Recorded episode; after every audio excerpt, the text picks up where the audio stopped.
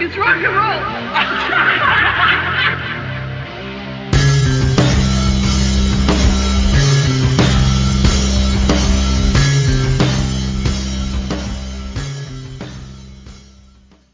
Welcome to the Look It's Rock and Roll podcast. I'm your host Julian. We are back with a Wasp episode. I mean, it feels like it's been a year, and I guess it has been a year since Bill and Andy and I got together to pontificate about the mighty Wasp. But you know what? Now we're towards the end of the year. We've had the pleasure, the arena of pleasure, of seeing Blackie Lawless and crew live in concert for Wasp's 40th anniversary tour. Their return their long awaited return to the US shores where they've not been able to perform in over a decade. And we've all been there. Um, I went to Anaheim at the beginning of the tour, and just this past weekend, the Regency in San Francisco. Bill, what show did you get to?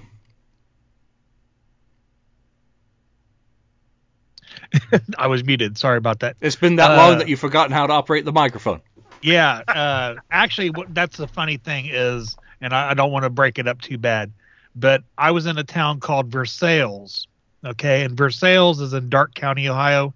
It's just north of Greenville, and uh, if you remember, it was actually called. I mean, the the French pronunciation is Versailles, and I have something sticking to my lip that's driving me nuts. But the Treaty of Greenville was signed between what is now Greenville, Ohio, and Versailles, and Ohioans call it Versailles. So and I don't want to jump ahead too far, but John Bush came out and said, "How you doing, Versailles?" Right, and Blackie came out and said, "Versailles, how are you?" so he went with the the, the uh, more classic language of it. But yeah, really, I saw it, in Versailles as a small community, and I mean a small community. Um, it's much smaller than Dayton. It's way smaller than Cincinnati. It is literally out in the middle of nowhere, about 30 miles off of a federal highway. But they're bringing bands in, so I'm going to go back. Hell yeah. Now your turn, Andy. Andy, what shows did you see? Uh, I, went to uh, Boston, and actually in Boston, yeah, basically they call it uh, Big Night Live. I had never been there, and uh, I don't know how new it is, so it must be kind of new. I've never even heard of it, but it's attached to the uh, you know, they call it the TD Garden, but yeah, right down in Boston. And then uh, the day, let me see, Wednesday it was in Boston, and then on Friday, Kim and I went to uh, Long Island, so a place called Paramount Long Island that I had never been to either. But uh, yeah, so that was uh, those are the two places I went to. So awesome. So between the five of us, we've we've seen five shows, um, all all different parts of the tour. When was when was Versailles? I, I have class. Versailles was December 1st. Okay, so, so it was the day after Columbus.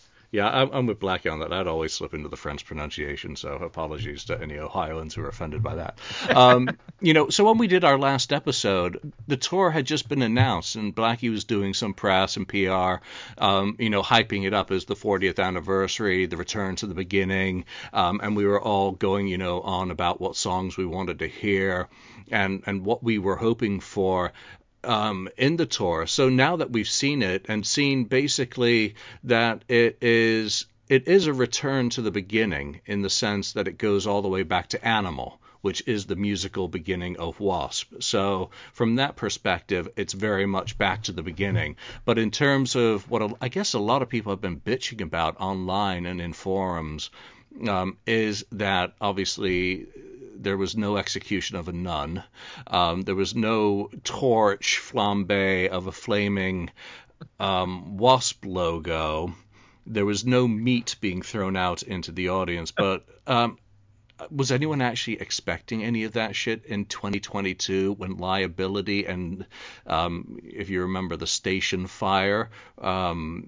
And, and the size of some of these venues. Do you, do you have any concept as to what would happen if a band tried to go and set things on fire in a 900 capacity venue or throw meat at the audience? You'd have all these vegans going, well, maybe not. I, I would have went for a video of the flaming logo. The flaming logo is classic as it gets. And they had a well enough, a big enough. And can everybody hear me okay? Because I sound a little quiet in my headphones. No, you, you, you sound, right. You sound fine to me. Right on. Well, and I would have went for a video of it, but uh, you know, and I I understand with this thing with the station and all of that, and really it wouldn't have happened in the because the place I was at was a pretty low ceilinged place. But uh, yeah, I mean, at least a video image of it, and it may have came up somewhere, but it came up really quick if it did. So yeah, I seem to But remember there being a, a flaming logo uh, image at some point. I don't remember at what point during the show, and I was sober both shows. I didn't I deliberately didn't booze it up because I wanted to enjoy both of these. But yeah, you're, you're you're right. It'd be nice to have it a little bit more prominent and obvious as well, I guess. yeah, and Maybe maybe the uh, like at the beginning, you know, like the uh, intro, have the flaming, you know, the the logo and the flaming when they first come out. That would be, you know, that would hit the money spot. You know what I mean? Because that's kind of when they originally did it. You know, they talk about that true to shore. You know, uh, even nowadays that would be so illegal. Even back then, they don't know how they got away with that too, because the seals are so low and everything's so low. They're lucky they didn't. They're lucky it wasn't a tragedy at that, like the uh, station. You know Well, what I mean? were all That- they were all doing that back in the day. I mean, it was insane what was going on on the Strip and in the Los Angeles area with Motley Crue and uh, you know spraying lighter fluid over, you know what was it, Nicky or Mick and lighting them up and Blackie and all the shenanigans that they got up to. Um, but let's talk about that show intro as well. It starts whenever you go, and this is a you know kind of informational for those who haven't been to any of the shows yet. If you hear the end by the door starting, get your ass better in have there. your ass in Be- line. because it, it, it, it is starting. I love the cacophonous uh, intro that starts with that and then builds into Wolf's songs, segueing, you know, getting louder and louder, rising up, and then in they come. Um, Andy, intro. D- does it get your inner Uh, animal released? I've heard it before, so it, I know what it's going to happen, but I'm like, eh, not really in a way because I don't understand. Maybe there's something behind the whole Doors thing. I don't get it. But uh, I also find it kind of weird that they're playing WA songs that you might hear or might not hear, which I think is weird because usually bands don't do that. I started hearing like the Electric Circus, and I'm like, yes, I want to hear that anyways, but I really don't want to hear it for the intro kind of thing unless they're actually going to play it. So I think that's just me. Maybe it's a psychological thing. And like some people around me and they're like standing there going, what is this? And I'm like, you know, when you hear the alarms, the, the alarms, and that was the alarms were for uh, the last command. If anybody remembers, the helicopters, that was kind of like the intro for the last command. But people like, some people like standing around like, why, what's up with that? And I'm like, because it's from the last command. So you could tell the diehards, like the real, the real diehards, big, deep diehards knew what some of the stuff was about. But for me, no, I, I don't know. I, I would, I, yeah, I wish it would change a little bit somehow. I don't know. I mean, I even heard like "Scream Until You Like It." I'm like, oh yeah, okay, yeah, cool. And what happens? It doesn't get played in the set. Woo! you know, right. you know. So Thanks for the spoiler. no, well, we got it. You didn't hear it. They didn't play it at your show because we got it. No, I'm kidding. Did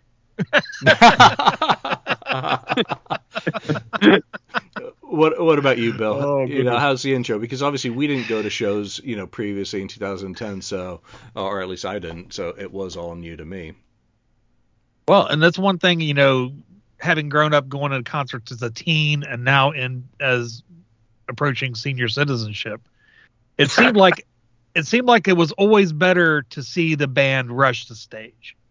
You know, you're you're listening to, and that's the thing is, you know, they did have the intro music and all that stuff, but they kind of just strolled out and you know walked over and did got in place and whatever and it just didn't seem like there was no kaboom to take off. I mean, you didn't need a physical concussion or something like that, but it just seemed like they just came out and started playing.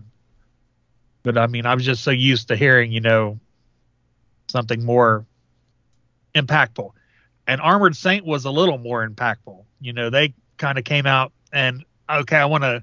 I didn't know how much we were going to talk about Armored Saint, but uh, I've become an Armored Saint fan this year. That I overlooked it for years. I'm sorry, I didn't mean to bang on my table, but uh, when we had like a guy had told us like five minutes before, I had heard about Jason McMaster filling in for J- John Bush, like a week before. I didn't know how many shows he played. I didn't know when he started or when he stopped.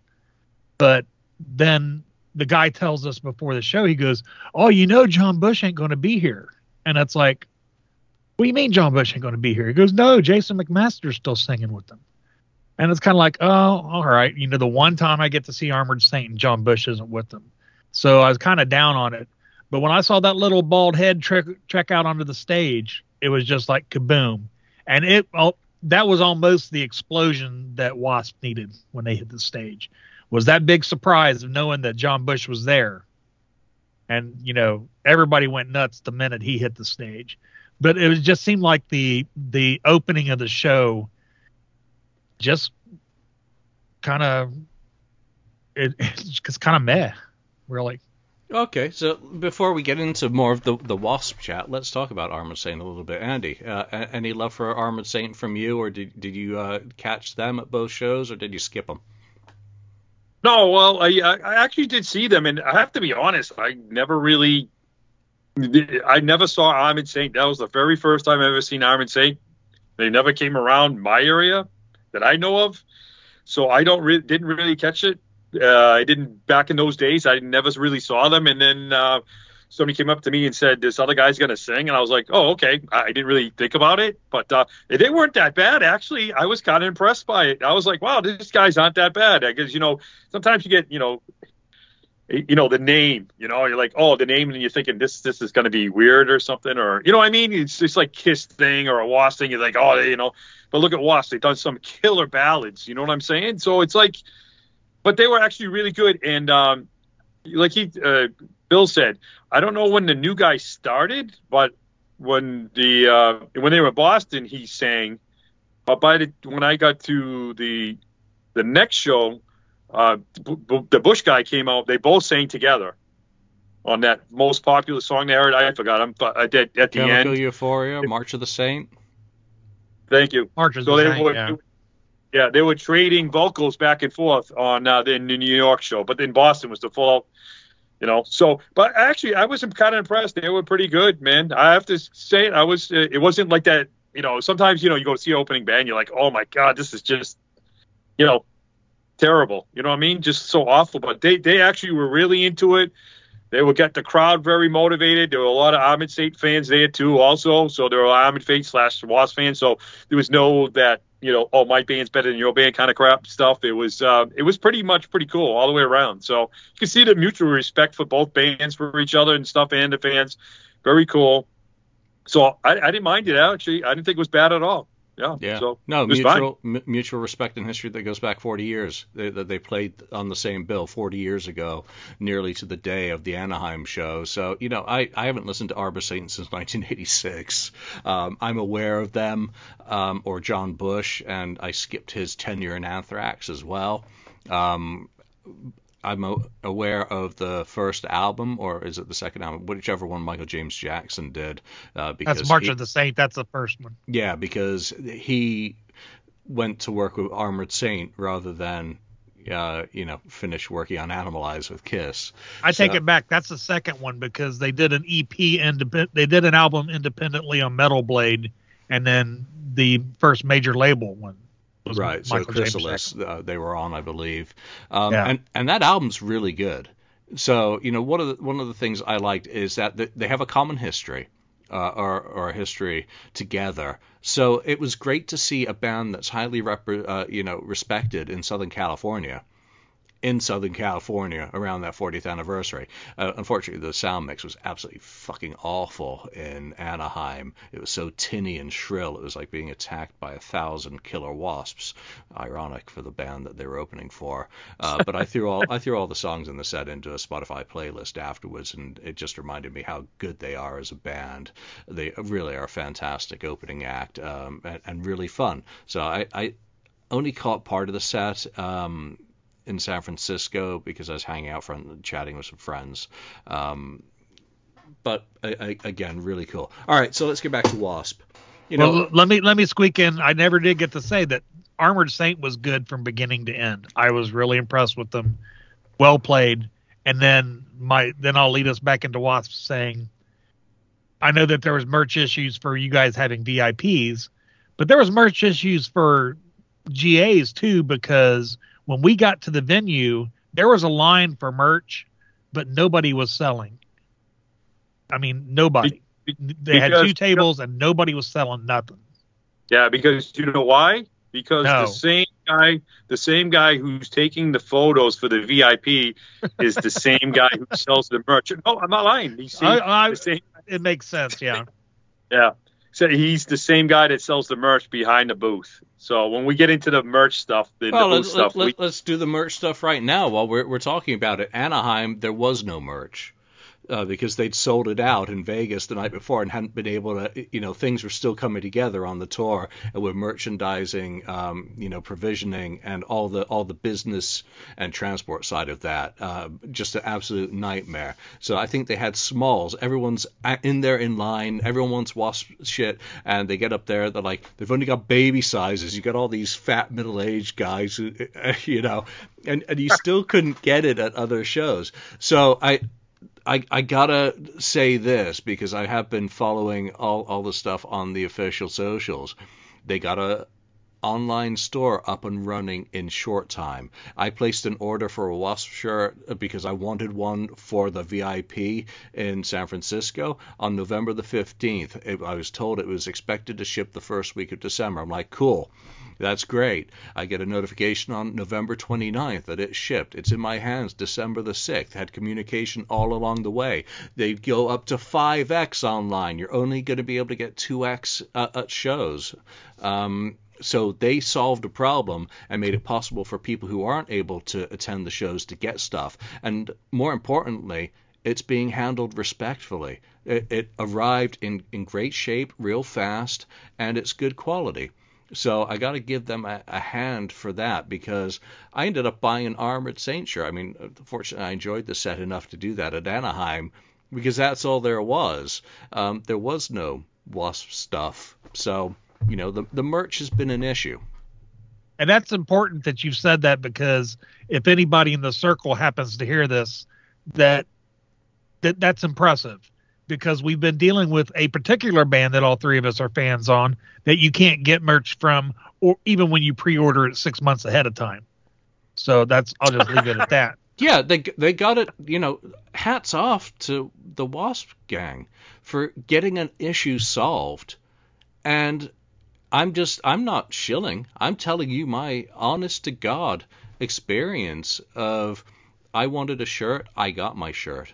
It was, you know, under promised and over delivered in that it arrived and shipped sooner than was expected to. And I was happy that I was at the the Wasp VIP wearing a Wasp shirt. Now, Now you got the one that's Andy that Andy's wearing now, right? that's right. Yeah. Same one. Well, Which- I'm going to go order my 3X because they didn't have a 2X at the show. I'm going to order my 3X as soon as we're done. Yeah, and you know uh, it was also good for the VIP in San Francisco. They let us in, um, and we're jumping around a little bit from where I'd originally intended to go, but it just seems to be working out that way.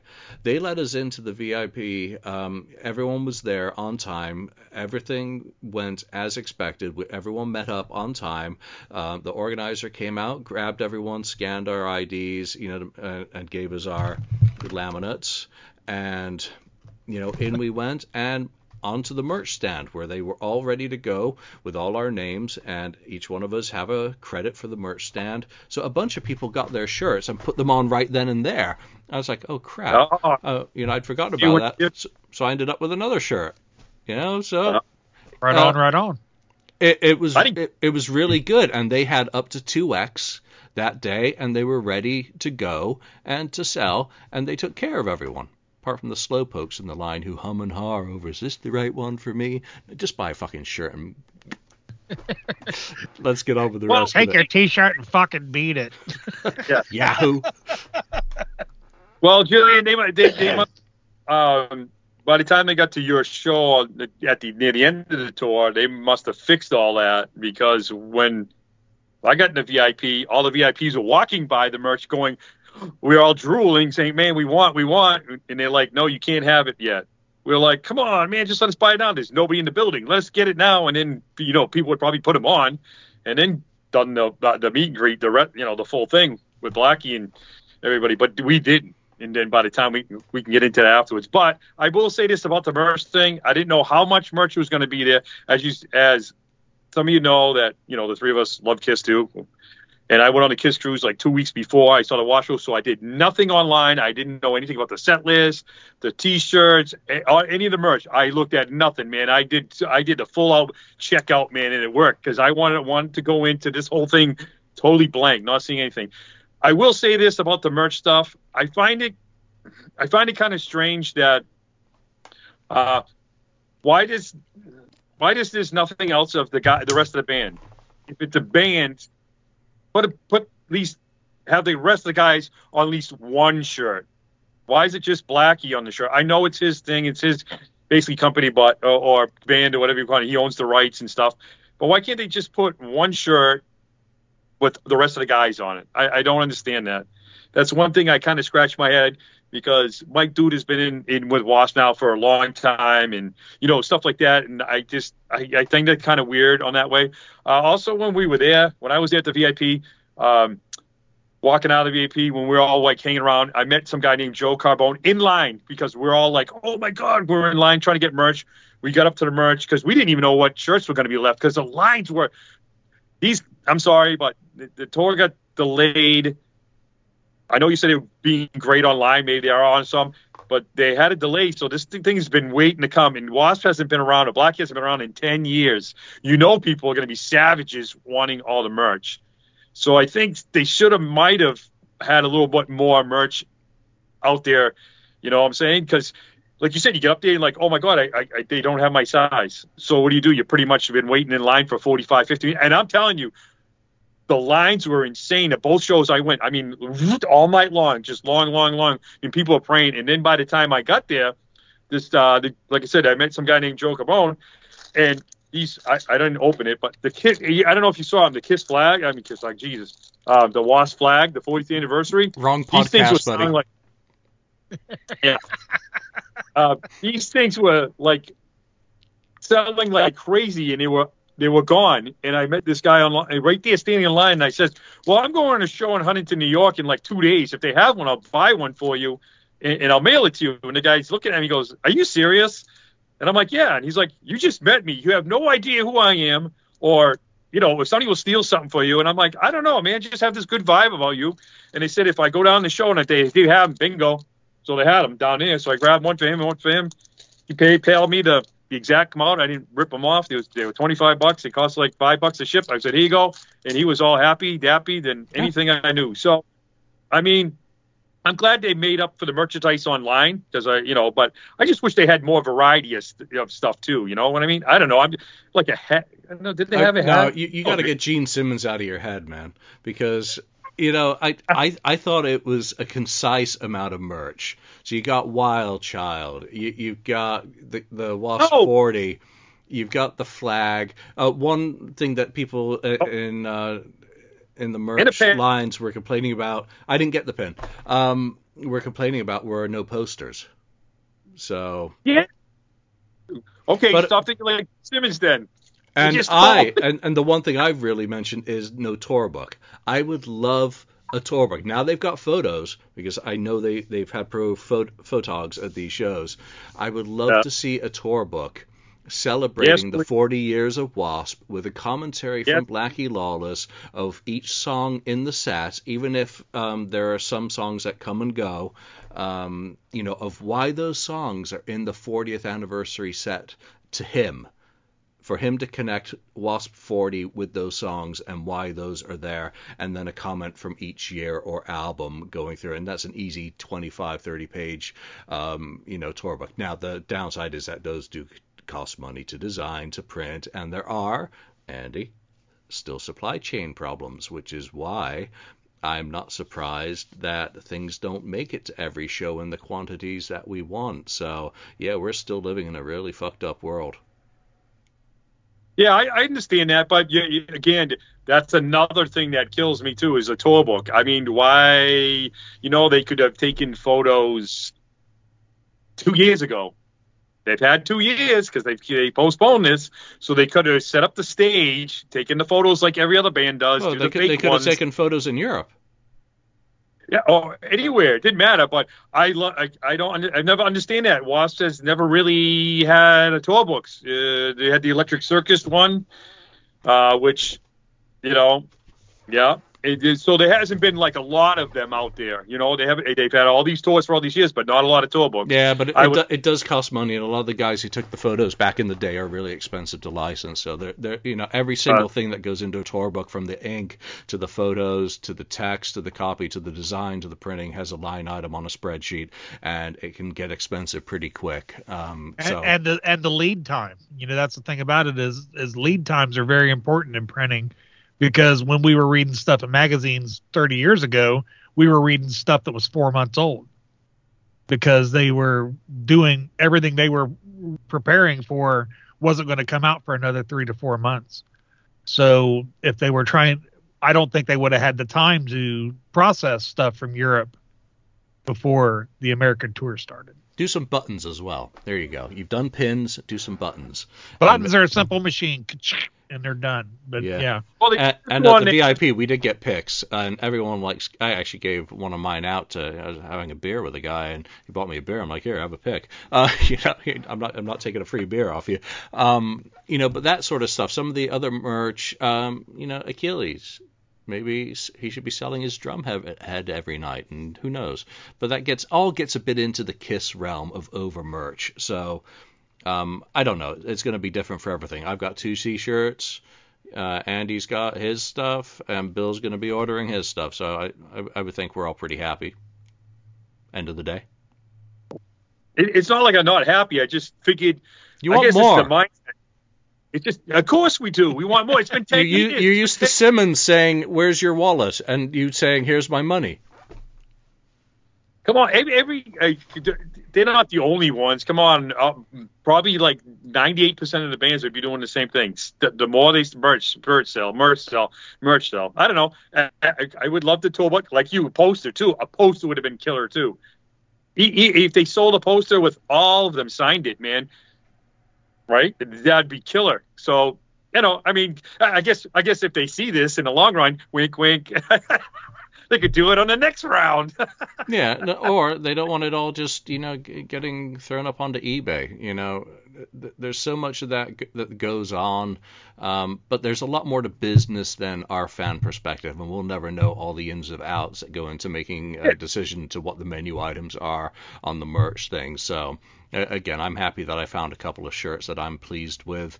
Um, the tour book's the only kind of thing that's, uh, you know, a bit of a bummer from my perspective, just because I like that junk. But again, I understand that there's um, a, a lot of work that goes into making those happen, having, you know, uh, inside stories on those things happening.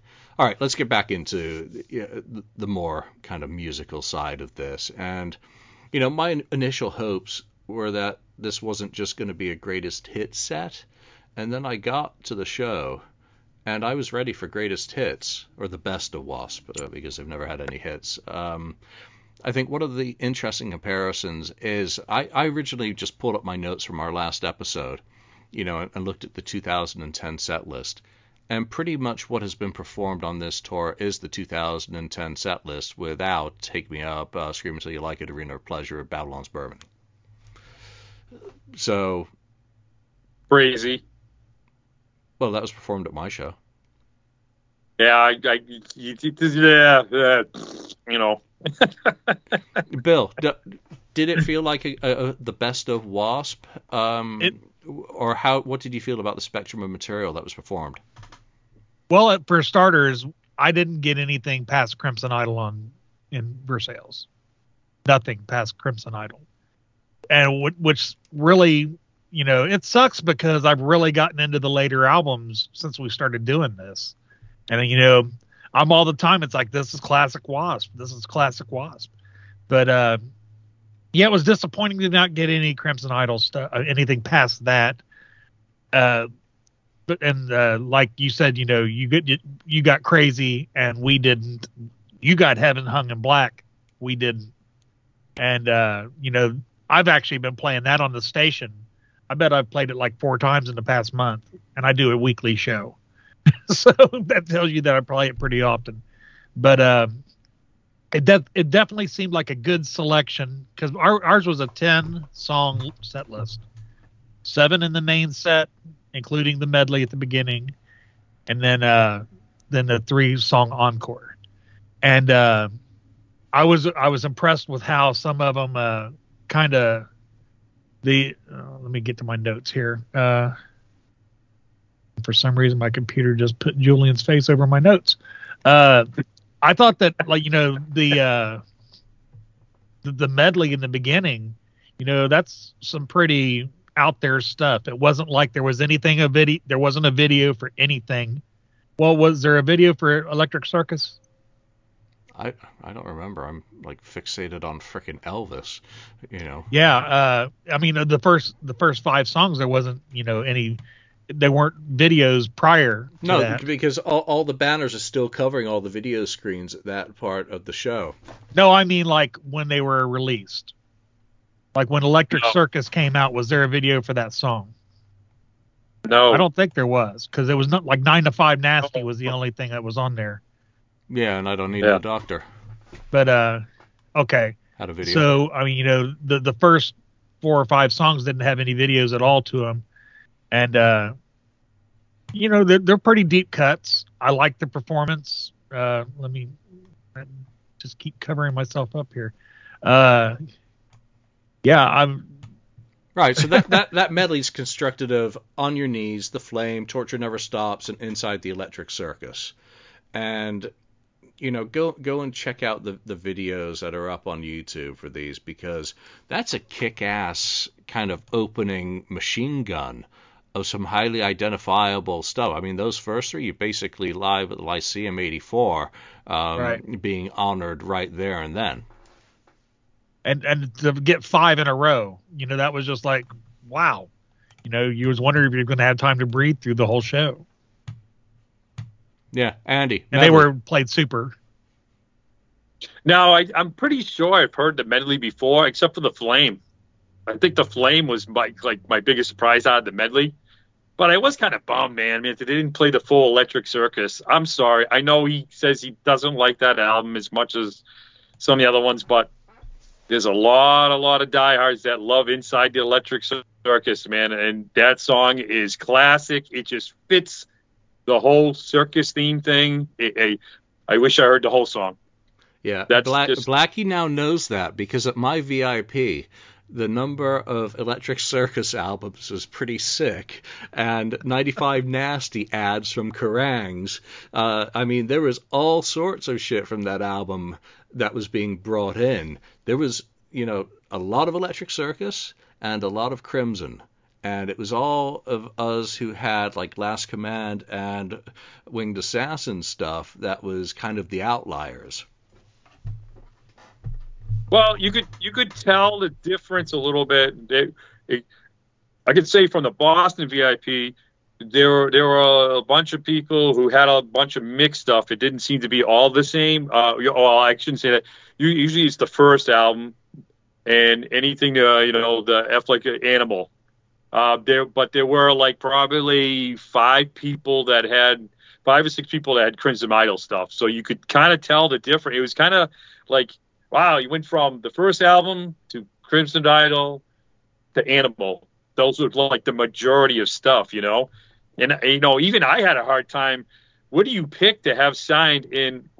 To, to be honest, when Wasp, when I was introduced to Wasp, it was a cassette tape. We, you know, I went to see Kiss in Springfield, Massachusetts, and I was in a Mustang with the old one of those '65 Mustangs with six six other guys. We blew off school, and two of the guys knew who Wasp was. He's like, "Hey, Andy, check this tape. I'm gonna put it in." I'm like, "Wow, that sounds pretty cool." And then by the end of the night, I was like, "Wow, these guys are pretty good." And I went out the next day and bought the cassette and da da da. So all my basically original albums, they're on my wall and they're all sealed. So I wasn't gonna crack the seal open.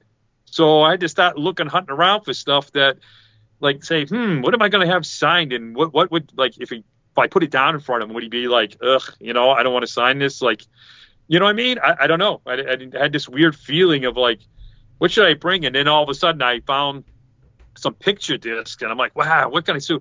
And I, I'm I'm sorry, man. I love the Electric Circus. I whole the whole Scream Until You Like It, man. Fits. I like horror movies. I know it's kind of a goofy horror movie, but I like horror movies and the whole wasp thing and the like the, it, the the whole circus thing. It just fit for me, and I brought him with the hat and stuff for the picture disc. And, um, oh, where I got it? Where did I put that thing? Oh yeah, yeah. There it is. So I brought. This is one of the things I had the picture disc, the "Screaming Till You Like It" thing, and um, so that was, you know, I thought it was just cool because just, you know, I just got had him on it, you know. So got that sign, and then I couldn't find anything else. So then I said, "Ah, oh, man, I'll bring it." I, I almost didn't wasn't going to bring it, but I says, "Ah, what the hell?" And because I, you know, I know about the whole, you know, animal thing that he was, you know, was I didn't we didn't even know if, I didn't even know if he was going to do it or not.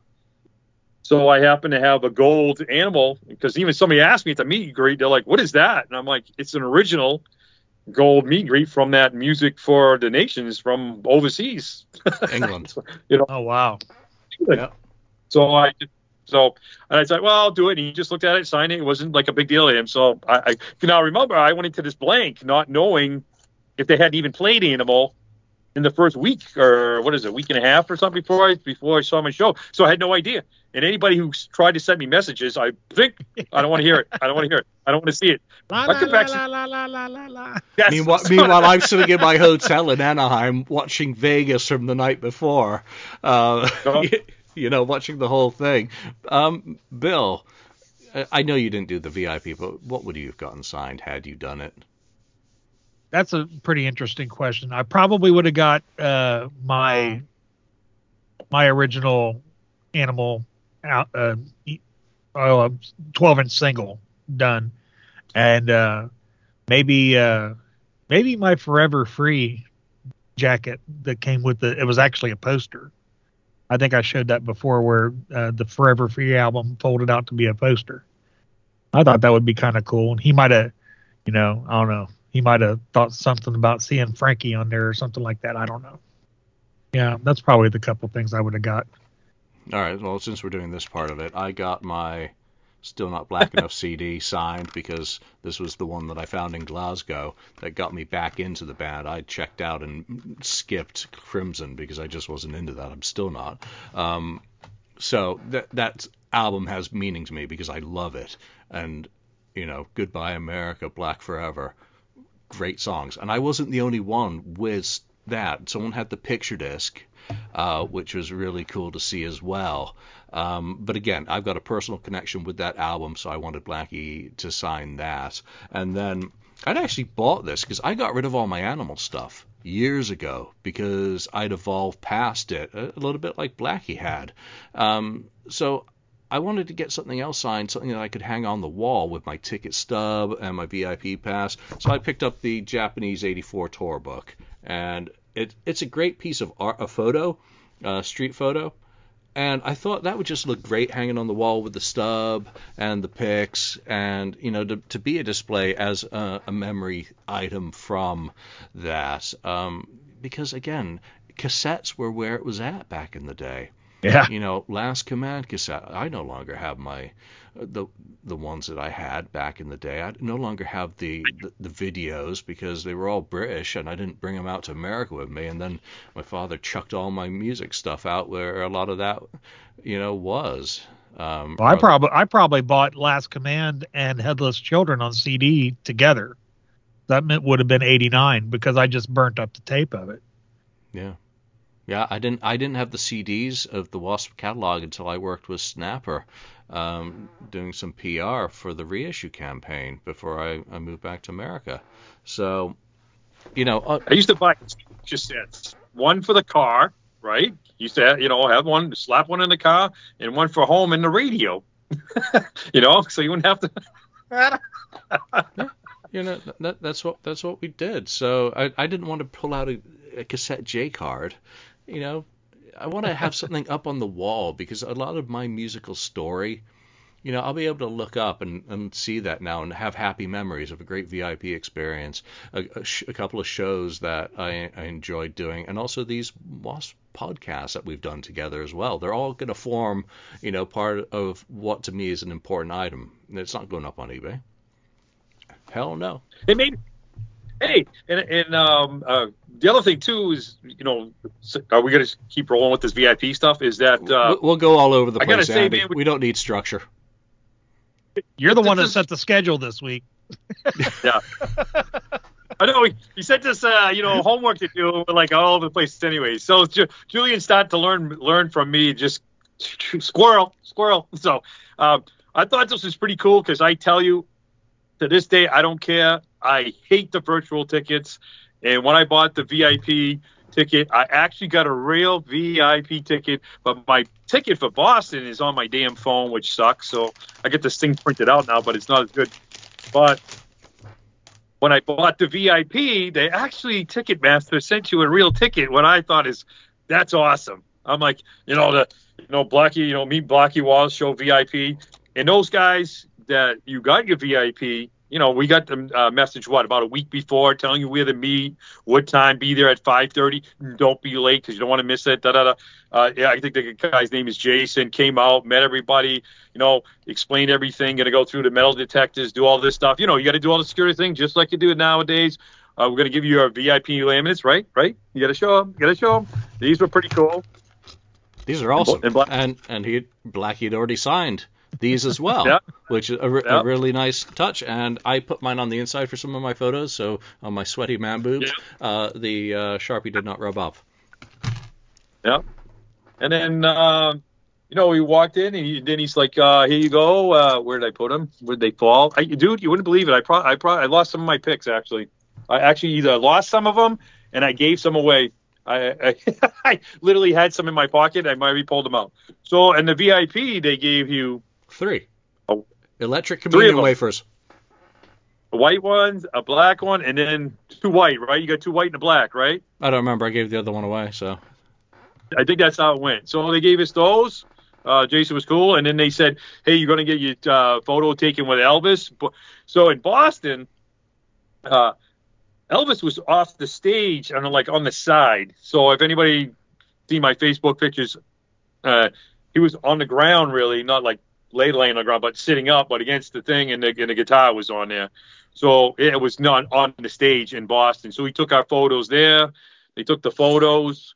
And then, uh, and I didn't even know because on the VIP, if you read the, the original VIP off their website, it says you were actually supposed to hold the guitar.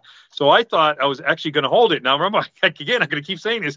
I went into this blank, not knowing what what happened. So, and then I think uh, Jason or somebody mentioned it. They were worried that somebody was going to put it over their shoulder or hold it and drop it or some crazy thing. And I I get it. So I think that's why they decided to put it on Elvis, which was probably a better, well, not cool for not as cool for us, but I understand no, why they I did think that I that think way. it, I think it was cool and it was the right decision. You don't want to be Yeah. handing uh, around someone's important, you know, personal widow base that someone could inadvertently damage or drop on their foot or poke someone's eye out with. So you know, use it as an additional prop. And I'm sorry we've gone back into the VIPs, Bill. It's all right. Yeah, but I mean, you know, you know, you see the thing with the VIP. I know we're jumping around, but it like leads up to the show thing. That's what kind of. Yeah. Yeah, I know we did jump. But anyways, but uh, you know, and in the Boston, we, we were led into a place. We, we were standing around, and all and all of us. Yeah, I think there were like 20 or 25 of us. I can't remember.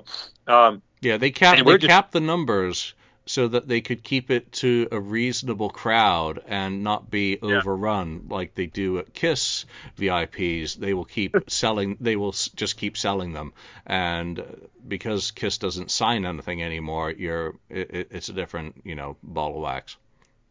Yeah, and it says right there, it will say like uh, if you on the on the VIP ticket, it says like GAO, and it says it'll say like a number five and number six. Because I I know some people who went and they had numbers right after me, so I know it was six, seven, eight, nine. So I think they capped it at twenty or twenty five, which was awesome, dude. That I mean that's. I'm telling you right now. It, now you say, oh, to think like Gene Simmons, you know, all the money, man. That rocked. Not having that many people, that made it like extra extra awesomeness because you know you only so many people and it just seemed like more personable and that was awesome on that part of it so i give way thumbs up on that part alone just that alone you know so in the boston everybody's just kind of like standing around, and Jason's talking to all of us, and he's like, "Oh yeah, you know, I've known Blackie for." You know, 20, 25 years. It's kind of different seeing him on stage like he used to be to where he is now. He's, he's you know, like he's just one of the guys hanging out, or you know, just a regular kind of guy or whatever, right? And he's like, yeah, you can ask him anything and this and that. And I started asking. Uh, I just threw out to Jason, which I think Wasp would be perfect, even though it wasn't my Wasp question because I didn't want to blow my Blackie question. Uh, to J- to Jason and saying, hey man, these guys could do a cruise. The way Wasp is set up, they could do a Wasp cruise and they could sell it out easily. Because if you can get a thousand to twelve hundred to two thousand people in a thing like they're doing now, a cruise that you know Julian you've been on with with me and uh, us and stuff that they only hold 2300 the smaller ones so Wasp could sell out easy and they could play acoustic they could do different sets they could bring more of the stuff for the inside shows I think a Wasp cruise would be off the hook and they could bring like Armored Saint and some of their favorite bands you know stuff like that so uh, the, so the guy was talking to us left and right and then uh, if anybody saw my uh, Facebook page, uh, all of a sudden the doors open. and They're like, "Hey, can, here comes Blackie." Bug just just goes in, da, da, da, da, da, sits behind the table and like goes like this with his fingers, like, "Oh, which pen am I gonna take?" And then all of a sudden they're like, "Hey, come on over." Jason took your stuff. You put it down. And Blackie says, "Hi." Shake, shake, shook our, you know, shake your hand. Started shaking people's hand. How you doing? Hi, how you doing? And they're like, "Look, here's the photo. Take the photo." And he signed. He, Blackie would say something for you, like, "Oh yeah, I remember this," or "I don't remember that." Oh, that's pretty cool. I've seen a couple of signees and this and that.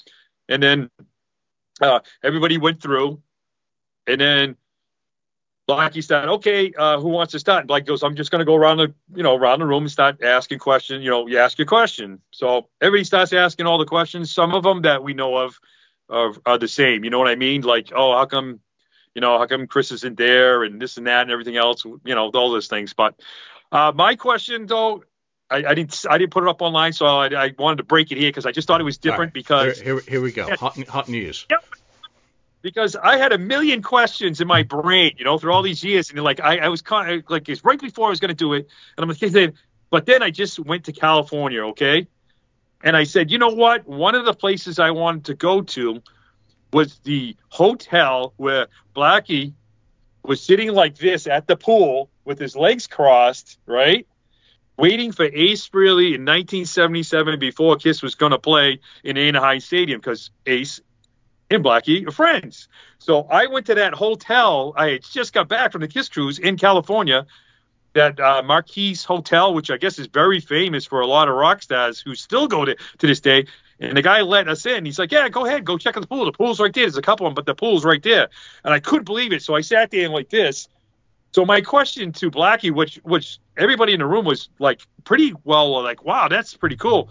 Uh, that what Blackie mentioned and said about it when I asked him, I said, uh, Blackie, you and Ace were friends back in the day. Do you still talk to Ace Frehley now? Or do you have any music stuff or you know that kind of thing, kind of going? And Blackie turns around and says, you know what? I just talked to Ace like two months ago, and I was like, oh, cool. So everybody, yeah, everybody's like, cool. And, he goes, you know, he goes, and Blackie turns around and says, you know what? You know, I told, asked Ace, I told Ace, he goes, hey, Ace, let's go out together. And I, I, I almost shit right then and there. But let's not do Wasp stuff or Ace Frehley stuff. Let's do stuff that we love and grew up on. Like like the Cream stuff and the Led Zeppelin stuff. The, and an, an Origins tour. That would like, be badass. Everybody going is like, that's freaking badass. So you imagine that Ace Green being the lead guitar, Blackie Lawless doing his thing, and, and Ace doing they both maybe sing songs, man. Just all wow with that song. And Blackie said Ace just never. It just he asked him, want to do it, want to do it, and just nothing. He Blackie says just nothing came of it. But he Blackie said he'd be up for it. He'll do it if Ace wants to do it. And I was just like, oh my god, that's awesome. You know, Ace, so Ace that was my question I, in Boston. I thought Blackie and Ace had a song together back in the day, like Hot Lips or something like that. I would have, have, to look it up. I don't remember. But that, that's a good question. Yeah. Um, you've you've covered all the photo and the autograph part of it. Um, uh, I'll just let you know my question so we can get back to talking about the show because Bill's just been put on the sideline here. Oh, I've I've got a question I want to ask after you talk about your. Okay, so uh, at our VIP, number one, I got to give a shout out to all the VIP attendees what a great bunch of people in San Francisco. You had great questions, but you were also really cool and respectful of each other, which is really nice. It's not always been that way at some of the VIPs that I've attended. There's been some real dinks there. Um, you know, and I knew a couple of the guys there, which was cool as well to be able to say hi after not seeing them for several years, and one I've, I've never met in person, knew online. Um, so that was excellent. So I had gone all through my head what I wanted to ask Blackie. I'm like, what what the hell do I ask Blackie? I don't want to ask a kiss question. I mean, that would just be so freaking obvious for me. Um, and when it came time for it, it was just Blackie. Hey, last couple of years we've lost people like Bob Kulick and Frankie Banali. Would you share a couple of memories about them? And he sat back and he thought and he thought I'm like, oh shit, security's coming. You know, I've I've, I've asked a question that he, he's not comfortable with. You got the wrong rock star there, Julian. totally got the wrong rock star because he was absolutely awesome. You know, he, he sat back and thought about his answers for both of those two departed gentlemen who were part of his musical life. And as he told us, and it's up on Brave Words today, um, you know, that he had met Frankie the first day he was in California. And they had a musical. Who would have thought that someone who he met randomly on the first day, he would have a musical relationship going on for decades and a friendship equally with him. And he also had a very nice thing to, to say about Bob Kulick, about Bob being a musical sponge, which is kind of funny yep. with uh, Bob and the SpongeBob thing. Um, you, you know, he was very respectful of both of those guys, and I just thought it was nice to ask him about both of those guys. One who plays on Crimson Idol and Still Not Black Enough, and the other one who played on Headless Cross and other recordings as well throughout uh, the Wasp's career. You keep and saying Headless Cross, you mean Headless Children? Headless, God. well, that's a great album too. Um, I watched I watched one of our past episodes. It was like the second one I was on and you called it Headless That's Cross. One of, yeah, I'm sorry. That's one of my favorite Black Sabbath albums. Absolutely yeah. love that album. Um, but Headless Children, Headless, Headless Children. Uh, I, I will. Okay, I you will you it. owe it to me. You can call me out on these one of one of these days. You know, rise rise your heart. Yeah, yeah. All right, what's your question? Okay, I I had a question because uh, well, this was the question I would ask Blackie because I had read somewhere that he was draft, drafted to play baseball for the Cincinnati Reds. And I was this would have been probably the time that he was in the New York Dolls. And I was I would ask him what would be the turning point that made you choose music over playing baseball because from what I understand he is still an enormous baseball fan. Go listen to the San Francisco Q and A. I think he answered that question there. Really? Yeah, because be awesome. he he was asked about the baseball connection by a, a couple of people about his uncle who did play ball. Um, I, I, think it was. I, I, don't remember the details. It's all a little bit of a blur. So do check it out. There, there's some good answers. He also talked about the New York Dolls, and he really downplayed it as you know just a you know two shows momentary you know really only important in that it got him to California rather than everyone thinks New York Dolls, you know, um, not unimportant to him. But didn't he have a band with Kane after that? Yeah, Killer Kane, first re- recording. Okay, he, yeah. He was, and he talks about that as well. And the guy who was getting his stuff signed in front of me had the original EP with him. Um, oh wow! You know, which I've seen quite a few of uh, people getting signed. So I uh, love the dolls. The dolls Sorry, are the dolls are seminal. They are important, and just to have Blackie somewhat connected to them, you know, connected to early Kiss, you know, again, that's what makes it all interesting is the musical cross pollination that you know you just dig into some of the history. Some people don't care. But I think those of us who do podcasts and listen to it love these random connections that come uh, from these bands and throughout their lifespans. So now, right. Andy, now, is that uh, it for now, VIP? no, one more, quick. um, yeah, you, you, guys know, you, I, you, had you had problems with your photos, didn't you, in Boston? Yeah, yeah, yeah. I, I had a, um, not, not just me, the, the whole group that went into Boston for some strange reason, the camera or something. So all our pictures were like really, really fuzzy. I thought it was just me, and I'm like, oh man, bummer. But during the VIP, Julian, they let you videotape all you wanted They, you encourage, they encourage it. They encouraged it all. But a lot of times, I mean, I do. I've, I've done it. Blackie does the same thing I do. Is I learned from my dad the same thing, and I, I understand it's it's like an aggressive thing, or, or you're mad. Is you cross your arms like this, and I do that a lot, and I, I've learned. I've, you know, it's like my dad's habit too, and this is like that. So when you take photos, it looks like the person's always angry because they're like, I'll sit like this, and people are like, Andy, why are you angry? I'm like, I'm not angry because your arms are like this. It's like it's like a sign, I guess. I don't know, but that's why I stopped taking photos and I didn't want to videotape. I just wanted to enjoy the moment. But then, anyways, uh, I had I had originally bought tickets for the show down in uh, uh, Long Island. So me and Kim were going. I took Kim to her first WAF show. She was like, oh, I don't know about this. so uh, we had actually had seats in the back. But on the way down, which was supposed to be I like bet, a I four bet hour, she enjoyed seeing all of that show being four foot tall.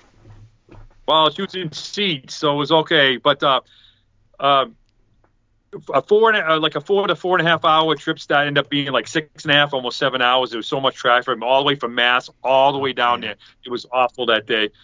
And of course, I was still sick. So, anyways, um, I had thought in my own brain, I'm like, man, I wonder if they'll let me like take the photos over and then just leave. You know what I mean? Get the photos fast and then go and let everybody else do their VIP stuff. You know what I'm saying? So we so on our way down, I'm like, man, and then somebody contacted me says, uh, Andy says, uh, a guy named Troy I know from Rhode Island, and his dad was uh, uh, connected with a coin. If you'll see, he's his, his uncle was coin stuff and all this stuff. So he knows that stuff, but he know I know he's going down there. So he's like, Andy, just call Jason. They gave a phone number, and I'm like, ah, I don't feel, I don't feel like bugging a guy like that. You know what I mean? I don't feel like I. I'll just go down there, and when they come out with the VIP, I'll just talk to them there face to face and see what happens. Well, I called anyways, and uh, oh, did we lose Bill? No, he, he's awake. No, I, his I'm video. I don't You see see him. me? Hello. No, I don't see you. So, uh, Oh, uh, also, so I so I Don't worry, called Bill, I and can see you. Jason. okay. J- Jason couldn't have been any nicer. He's like, "Oh, dude, no problem. Come on down. You know, we'll, we'll put you back in." I'm like, "Oh, just take my photos and go." He's like, "No, no, no, no. You you're gonna do the whole thing. Blacking us, we want you to do the whole thing over." And I was like, shocked. I'm like, "Are you kidding me?" I go, "Well, there's only one thing." He said, "What's the matter?" I go, "My wife's with me, and I don't want to leave her alone." you know, not that she's scared or nothing, and she had seats, but she would have to wait outside for what another hour and a half or something, whatever it was. So they're like, "Oh no, no, she can come. Bring her with her. Bring her with you." And I was like, "Really?" And I'm like, "Okay, well, we'll take I'll take my photos and we'll leave. We'll go." No, no, no, no. You guys stay, stay. So, anyways, they let Kim do the whole thing. Kim felt weird. Kim felt very strange and awkward. She's like, I, I don't know this band. I don't know these guys. I feel bad.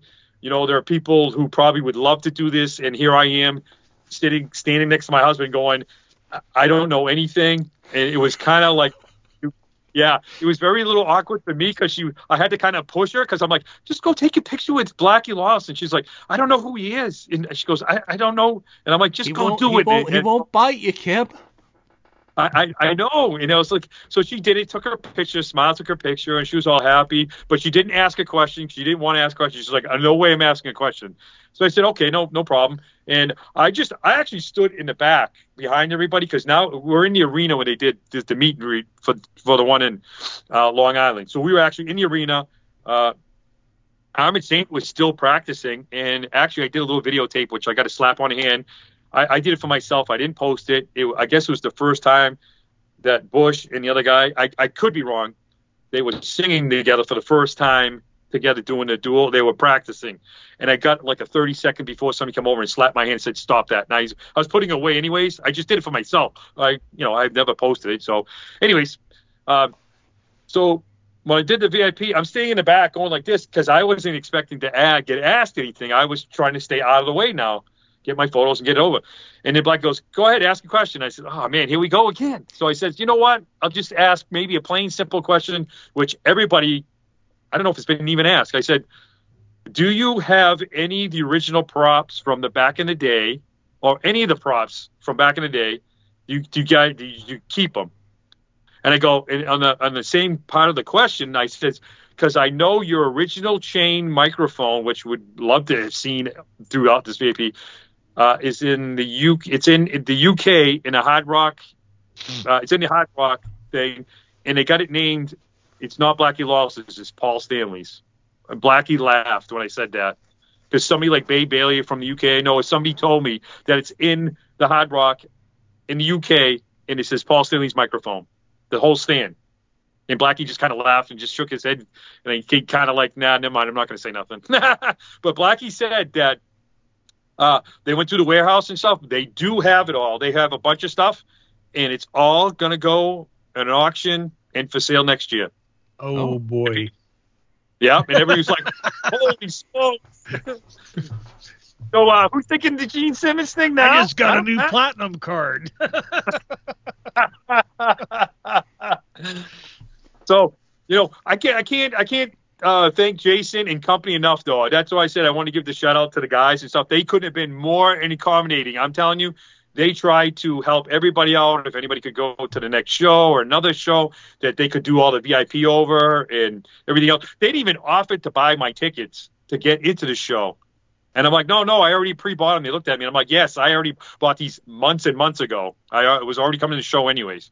So I can't say enough about those guys. And we retook the pictures, and my pictures came out awesome. And they let oh, and also uh, at down there in Long Island, uh, Elvis was actually on the stage, hooked up to where it was supposed to be. So we actually were on stage, which was even cooler than the Boston than not being on the stage. So in the long run, if I could have switched everything, I would have had my original meet and greet down on Long Island. But anyways, it all worked out. Fantastic. Those guys can real, and I do feel bad for the rest of the people who couldn't do it, but they said they were going to make up, uh, make up, make it up to them. And I don't want to say what it is because I don't want anybody yeah. to not, get mad. Not, not, not our business. So, um, so, you know, again, what what my overriding opinion was is that they went out of their way to make sure that everyone got good value for money, was treated respectfully, and had a good time. Um, my photos came in today exactly when they said they yep. were going to come in, and they were fantastic. So I was really thrilled with how the shots with Elvis turned out.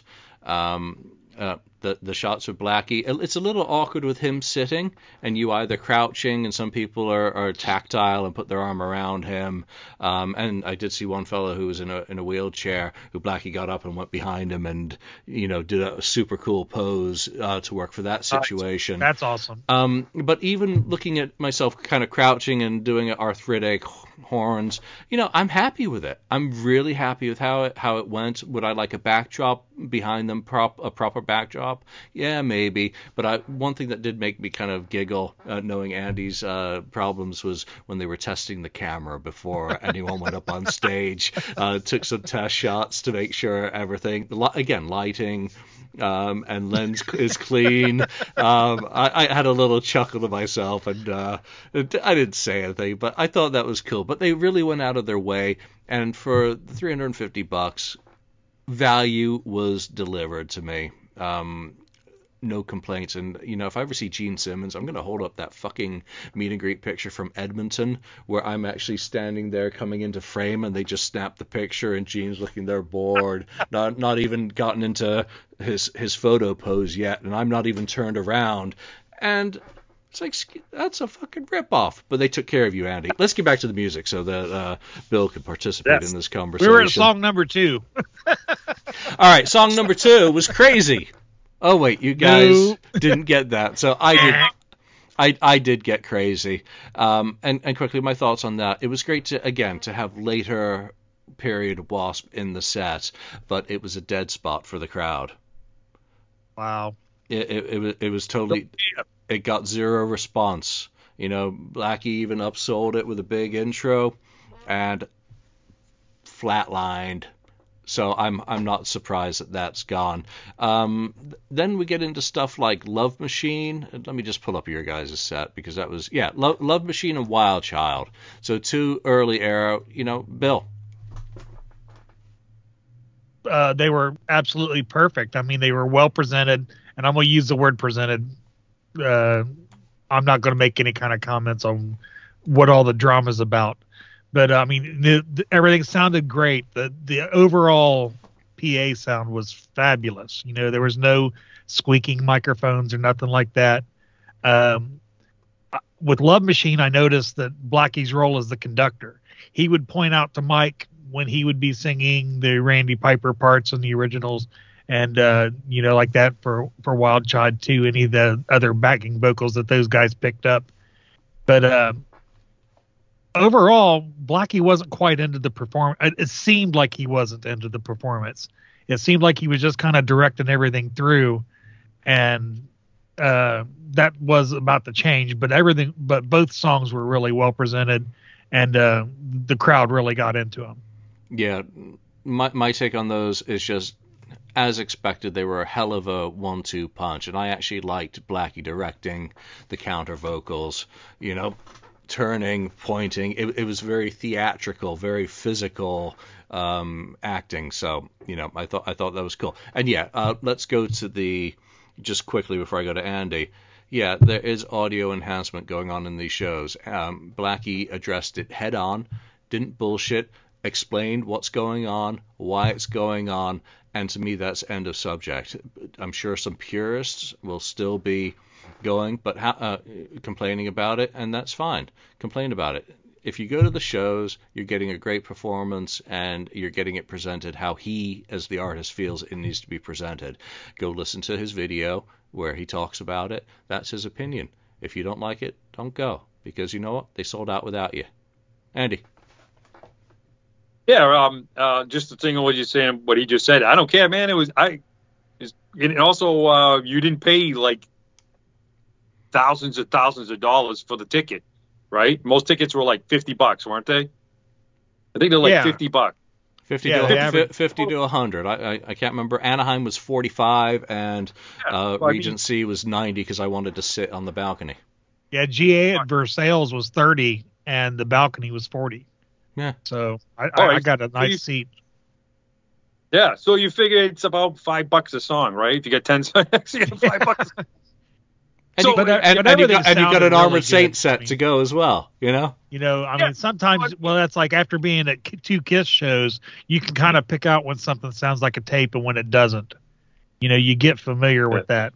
And I mean, unless, you know, you could hear breath and voices and stuff like that. And it was, it was primarily background vocals, you know, just harmonies and stuff like that. Uh, um, as far as And I know, all the some instruments screams. absolutely live. Yeah. So, so yeah. shit that's going to shred a 66 year old throat, I don't have a problem with him protecting his voice because I'd rather he doesn't sound like Paul Stanley, to be completely Right. fair. Yeah. And the thing is, you just you hit the nail on the head, man. He's in his 60s for Christ's sakes, man. I I, the, most of the time that most of these people are complaining and stuff like that is because they're sitting behind the keyboard, right? I guarantee they can't do stuff that they did when they were 10 years old. You know, I you, you know even myself, I'm like, man, I have a ton of energy, as you guys know, and I'm still like all over the place. But I'm still, I did, I still at times like, oh my god, I can't. Sometimes I I want to do stuff, but I still can't do certain things. Or, or run around as much as I used to, even though I still run around. But you know what I mean? I, I can't do that. So I can't imagine some of these people sitting there behind a computer, bitching and complaining about what's going on. I mean, the guy, they're up there. This is this is a guy who's been doing this now for whatever 40, 50 years or whatever since he's been, a, like, you know, in his 20s. He- At least he's still doing it. You know what I mean? He could have checked out long ago. He didn't have to do this stuff. You know, Right. they, none of these guys and none of these guys owe us anything. Everybody thinks we. Everybody thinks we owe. I mean, look at some of those bands that are from the 80s and the 90s, even the 90s or 2000s are completely gone. They lasted a couple of years and they're completely gone. At least the There's- guy is. there's here. artists on their first album that are are miming more than I've seen. So And he's uh, not miming; he's still singing right. the Yeah, whole he- set. He has he's en- he sing- has you know, enhanced. he has some MSG going. You know, it's it's an you, you see breath, you see chest movement and stuff like that, and you see inflections in the throat. It's not like you know you're just standing up there like Edge in a YouTube video or something. But I mean, you know, the at, spoiler alert at the end of the show, there wasn't any outrage of people rolling out the door. It was just a high energy that everybody just got their ass kicked for two hours.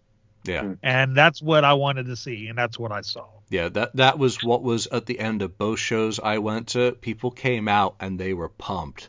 They were like, "We just saw Wasp again for the first time in over ten years." Uh, go listen again. Go listen to Blackie's explanation. If you accept it, go buy a concert ticket the next time you have an opportunity to see them. If you don't accept it, don't go because you know what? If you're going to be miserable there, you're not wanted. If you're going to Right. be a, a keyboard warrior and not go to it and just judge it secondhand, your opinion is not wholly valid. Um, do what's right for you. Don't worry about anyone else. We're going to keep going to the shows and doing what's right for us, uh, but we don't need to hear your whining. All right, let's get back. I, I was sitting next to a guy who was at his first show. Now this guy was probably, if not my age, he was probably five years younger than me, and he was at his first Wasp show, and he was absolutely blown away by the whole thing. Yeah, you know what? Love Machine and Wild Child, the audience at both shows were singing louder than the PA. I mean, let it roar. I mean, what was Blackie thinking from the stage when he sees these animals singing his songs back to him, um, going nuts? All right, so next two songs you guys don't get. But but but before we skip that, um, I love, you know, if the you know they had like the circus theme and then the curtain, the uh, the, the the the drapes dropped here and there, you know, the drops so they could show the video screens. Mhm. I loved that they put the original videos Oh yeah, that's right. songs behind them right on cue. So I mean, like me or you guys, like okay, we know that those guys were the original guys who played in the band at that time, or up on those screens. They did the song. This is how they used to do it as they were younger, or whatever. This is how they did it now, but this is how we do it now. I think it's very like nostalgic. I think that pumps the crowd even more when they're looking at it because you're like, this is my like teenager or childhood or teenager or whatever. Whenever you discovered Wasp, and you're like, oh man, that video, I remember that video, and la la la, and now they're doing it now. I thought that was awesome because it, did- you know, you got to give. He's giving like props to the guys who were in the band. Very So that- respectful to the past. Yeah, and I and Exactly. I love. Yeah. Yep. So that I love the videos right behind the screens. That was just awesome. That's why I wanted to hear "Scream Until You Like It." You get that whole video. Okay, I next. Go. video. Go ahead. yeah, no, th- those videos were what got hooked me, got me hooked on the band because I was an MTV uh, fishbowl guy. You know, I was hook and mouth, hooked on all those videos from back in the day. So, you know, that was that was my introduction to a lot of this music coming out of, you know, the stuff I, I was listening to prior to being a metalhead. Duran Duran. Okay, nothing wrong with that. No, still listen to them and love them. So Love them. No, no, no shame there. Um, so in Anaheim, I got Heaven's Hung in Black, which had one of the best video sequences of the tour. the Gettysburg in the background, setting up the song. Blackie's in, um, monologue, narrating it in, really poignant. And I'm bummed that they took that out. I think there were technical issues around it or some other issues. Um, it doesn't matter. But then it goes into Hellion, and I'm like, another song from the first album. I'm in. I'm in heaven here, uh, and then I don't need no doctor because it was a medley for those two, and I always loved that song. I know it's a cover. I I don't care. Wasp owns that cover for me. I've heard versions by other artists, but they didn't do either of those three for you. So I do apologize. But I, I'm so glad I got to see those and hear them. Um, I got to see it in '92, so you know, oh Yeah, yeah, yeah, so- ba- back in the day. And There I you didn't, go, I didn't see, I didn't, s- I didn't see them back then because I, I, well, '92 was not a good year for me. Um, getting back into the set, we now go into what for me is a personal dead zone that kind of sucked out a lot of the energy from the set. Um, obviously, as Blackie says, we're celebrating the 30th anniversary of the Crimson Idol. So we get three songs in a row. Um, the Idol, Great Misconceptions of Me, and Chainsaw Charlie. And that album, again, I skipped that era. And I'm reminded why I did it. Yeah, they're good songs, but it just went on a bit too long in the middle of the set, and the pacing suffered. Bill, you know, what did you think about that? I I agree 100%. It really did put it just slammed the brakes on the pacing. I think maybe if the idol was not in that that trio. If it had been something, you know, just misconceptions and Chainsaw Charlie, it might have been better. But there was a lot of build up to the full version of of the idol that slowed everything down a bit. But I mean, you know, still exceptionally presented and uh you know, some of the people that I, I was with, they hadn't seen the video from the re-idolized set. So they were seeing that all those video screens there. And it did, you know, for somebody who hadn't been into that, they uh they really dug it that way. But you know, it was still a, a bit of a mood killer. But then it turns around pretty quick. I mean, I mean, it, it incrementally with misconceptions, and then with Chainsaw Charlie, they kind of get back up to speed with it. Oh yeah, Chainsaw, you're full, you're full on Wasp again. Andy, what what was your take on? BB, I, I know people. Uh, I I understand you guys saying like the the, the crowd didn't really some some of the crowd didn't understand it, but I loved it, and it just reminds me how this this should remind you how good Bob Kulick was on lead guitar. Really? I mean, you know what I'm saying? I mean, seriously, that has to be the idol has to be to me personally. It's got to be one of Bob Kulick's best all around guitar solo and all the little solos in between that song and everything else. And it makes Conception people really kind of that one's probably the more the dead one out of the three. But when Chainsaw Charlie started coming back on, you could tell the difference in the crowd. The people are like, "What is this?" And then the ones, the diehards that I want to be next to all night long, are, are like, "Yeah, here we go again." you know. So to me, it wasn't that much of a downer, deader, and I don't really care. But really, around me, it's it's it's. I guess it's whatever makes you happy, right? You're in your little square box, and that which makes you happy. So to me, I'm just like the more wasps, the merrier. That's how I look at it, man. I'm here. I'm alive. I get to see this stuff. I don't care. It's been 10 years. Now I have an old friend who just passed away, literally passed away two months before the show. And he was like, I introduced him to Wasp. He's a year younger than me. Uh, we, we went to high school. We met in high school. Uh, I was a, you know, like he was coming in as a freshman. I was a sophomore. He's a, he's a huge Kiss fan. Came with all these buttons on, and like he had, you know, you know, back in the day, we all the armor, right? He had a jeans jacket, he had buttons and patches. Oh, you look like an armor. Oh, you're a Kiss fan too? And I just looked at him. Uh, yeah, because I had the same thing. I mean, it's kind of like silly. and, you know, we had we had became friends, and then and then all that, and they introduced him to Wasp, and then we were going to Kiss shows together, going to Wasp shows together, taking these travels. So, you know, I look at it that way, you know, and all the past things of what's been going on with the crazy world and what's been happening in my personal life with Kim getting really sick from all that stuff. I don't want to get into all this stuff. And then me getting really sick. And then all of a sudden I hear, you know, my old friend there had, had passed away. They found him gone in his apartment. So, and he was going to go to the Wasp show in Boston. So it was just, you know, you got to think of it that way, man. It might not be, oh my God. I mean, granted, I wanted to hear a million Wasp songs, you know, but I'll take anything I can get my hands on. you know, it's been 10 years. So enjoy the moment, I guess. Just suck it up, people. Enjoy the, ah, I can see this in 10 years, you know? Yeah, tomorrow's never promised, you know, so you got to take advantage of what you've got in front of you. So, yeah, and you, and you got to enjoy. My condolences, too. Yeah, exactly. Our condolences, you know, Andy on his passing because I'm sure he would have enjoyed if he if he's anything like you, he would have loved this show. And I, and I think that was that was my attitude going to San Francisco was I knew that those songs were gone from the set and I was like, I don't care. I'm getting to see Wasp again. So it, it, it's it's all good. All right. So Blind in Texas takes us back into kind of the classics, uh, you know, the first three. Uh, Bill, your thoughts on Blind?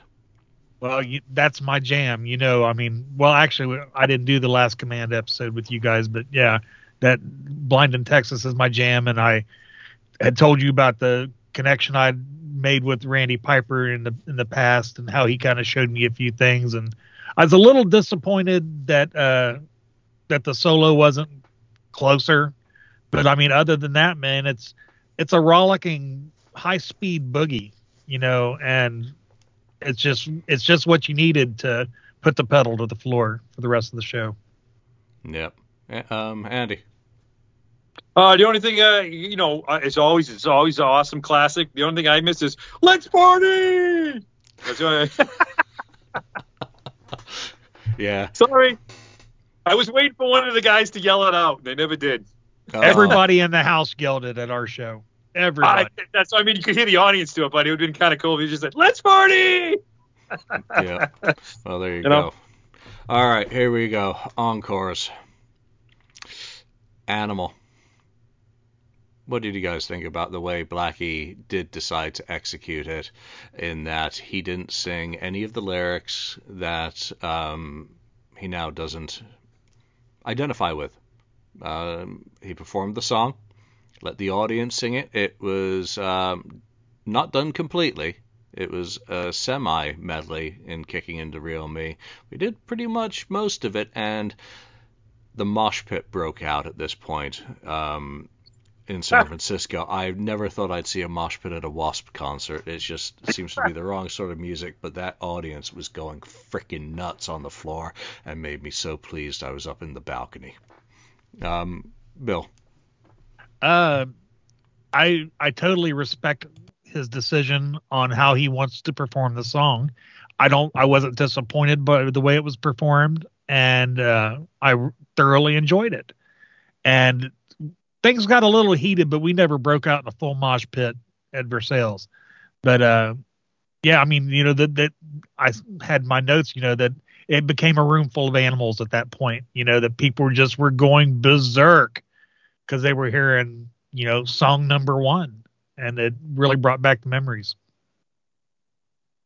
Andy, since you took the uh, Music for Nations Animal disc in to get signed, what did you think of how the band performed it, and were you did it turn you into an animal? you know what, man?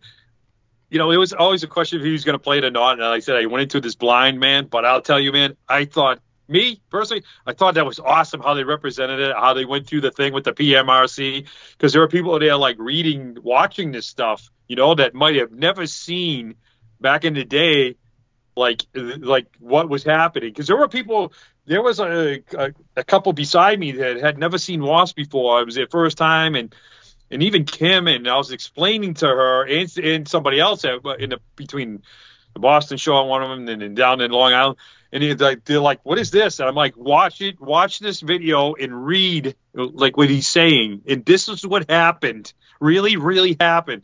And I'm like, "This is freaking awesome," because it just doesn't come out and just say, "Hey." You know, all of you men, uh, rivet heads here coming for looking for a little bit of, you know what I mean? It, it, you know, it changed the whole perspective of it. If this is what happened, and they're on the dirty list of 15, and the woman, you know, what's her name's holding this, uh, holding the album. It was so awesome. I, just the way they presented it, it came out awesome, and then they just ripped right into it. Classic. Now that's the that was just got like Bill said, you like in the beginning of the show, you wanted that pop. That was the rise up to the pop, man, right there, and the crowd just went berserk. Everybody, everybody starts singing. Everybody knows that song. It doesn't matter. You're like, yeah, yeah. but it wasn't like a mosh pit. But everybody was just like, yeah, I can't believe it. Yes, you know, going out of their minds. So it was awesome. It was just weird. I didn't. It was just the only thing I wish they just like, why didn't you just finish it? You know, and you knew the audience was gonna sing. You know, Rock like a beast. You know what I mean? You know the audience was gonna say it more louder than anything. So why him even bother singing? Because you know the audience is just gonna take over. But it'd been cool if they just finished it off. But but you know, that's it. I thought it was awesome. I know you said you didn't like it, but I loved it. I loved the way they No, re- I. I wasn't sure how I was going to react to it. Again, I I, Oh. ha, I I get Blackie's perspective on this that I've moved past that and don't feel entirely comfortable with some of the songs I really liked when I was a kid, and I didn't sing along to it.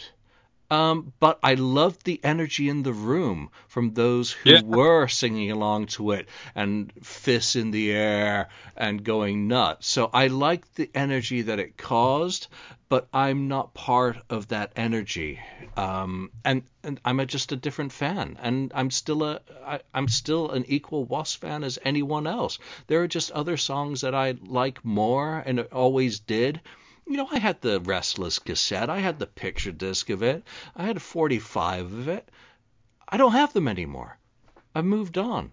Uh, so it's not important to me. And I thought that Blackie straddled that line in a really good way for himself, in that he performed it but didn't participate in it.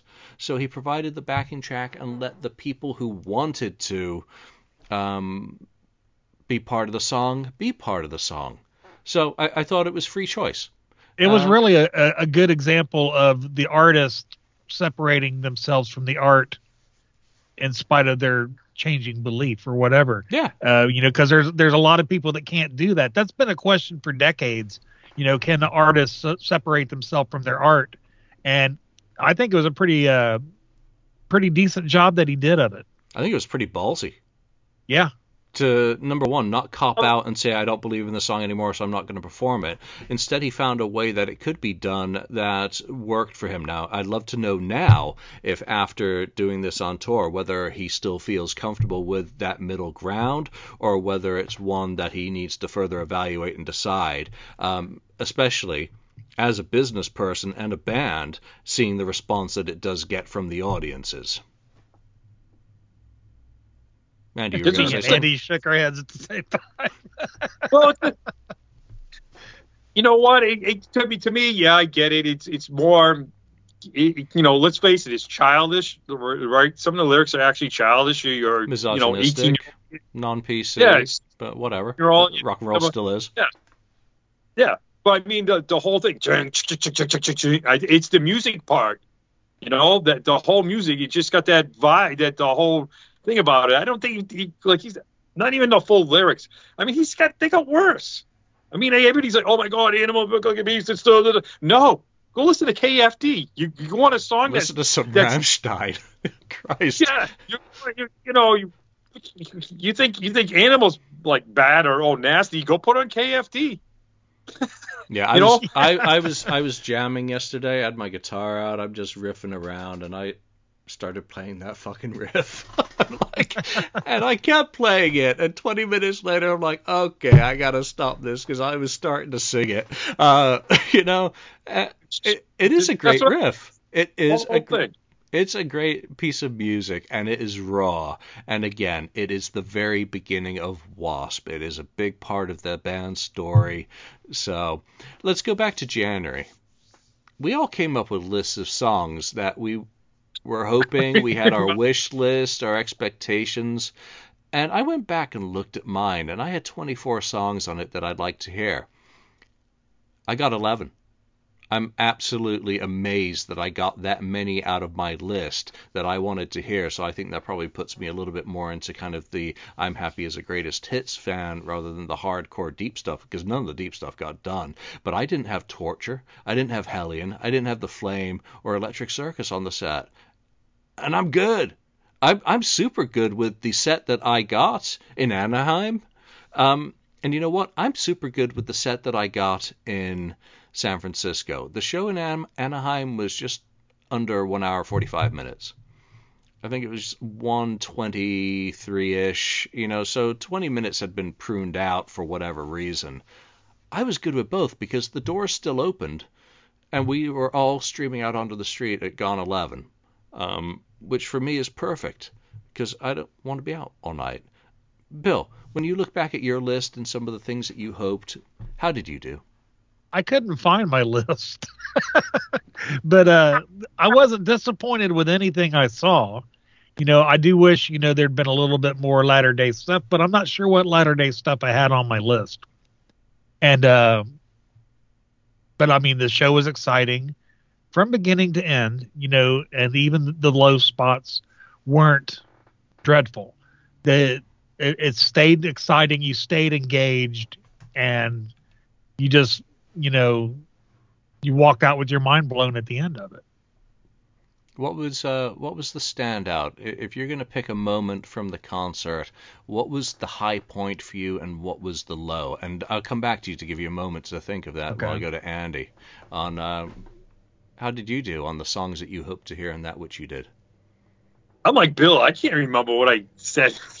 on the So list, you you're, you're, you both failed to do your homework. Is that what you're saying? That I provided only hours before the show?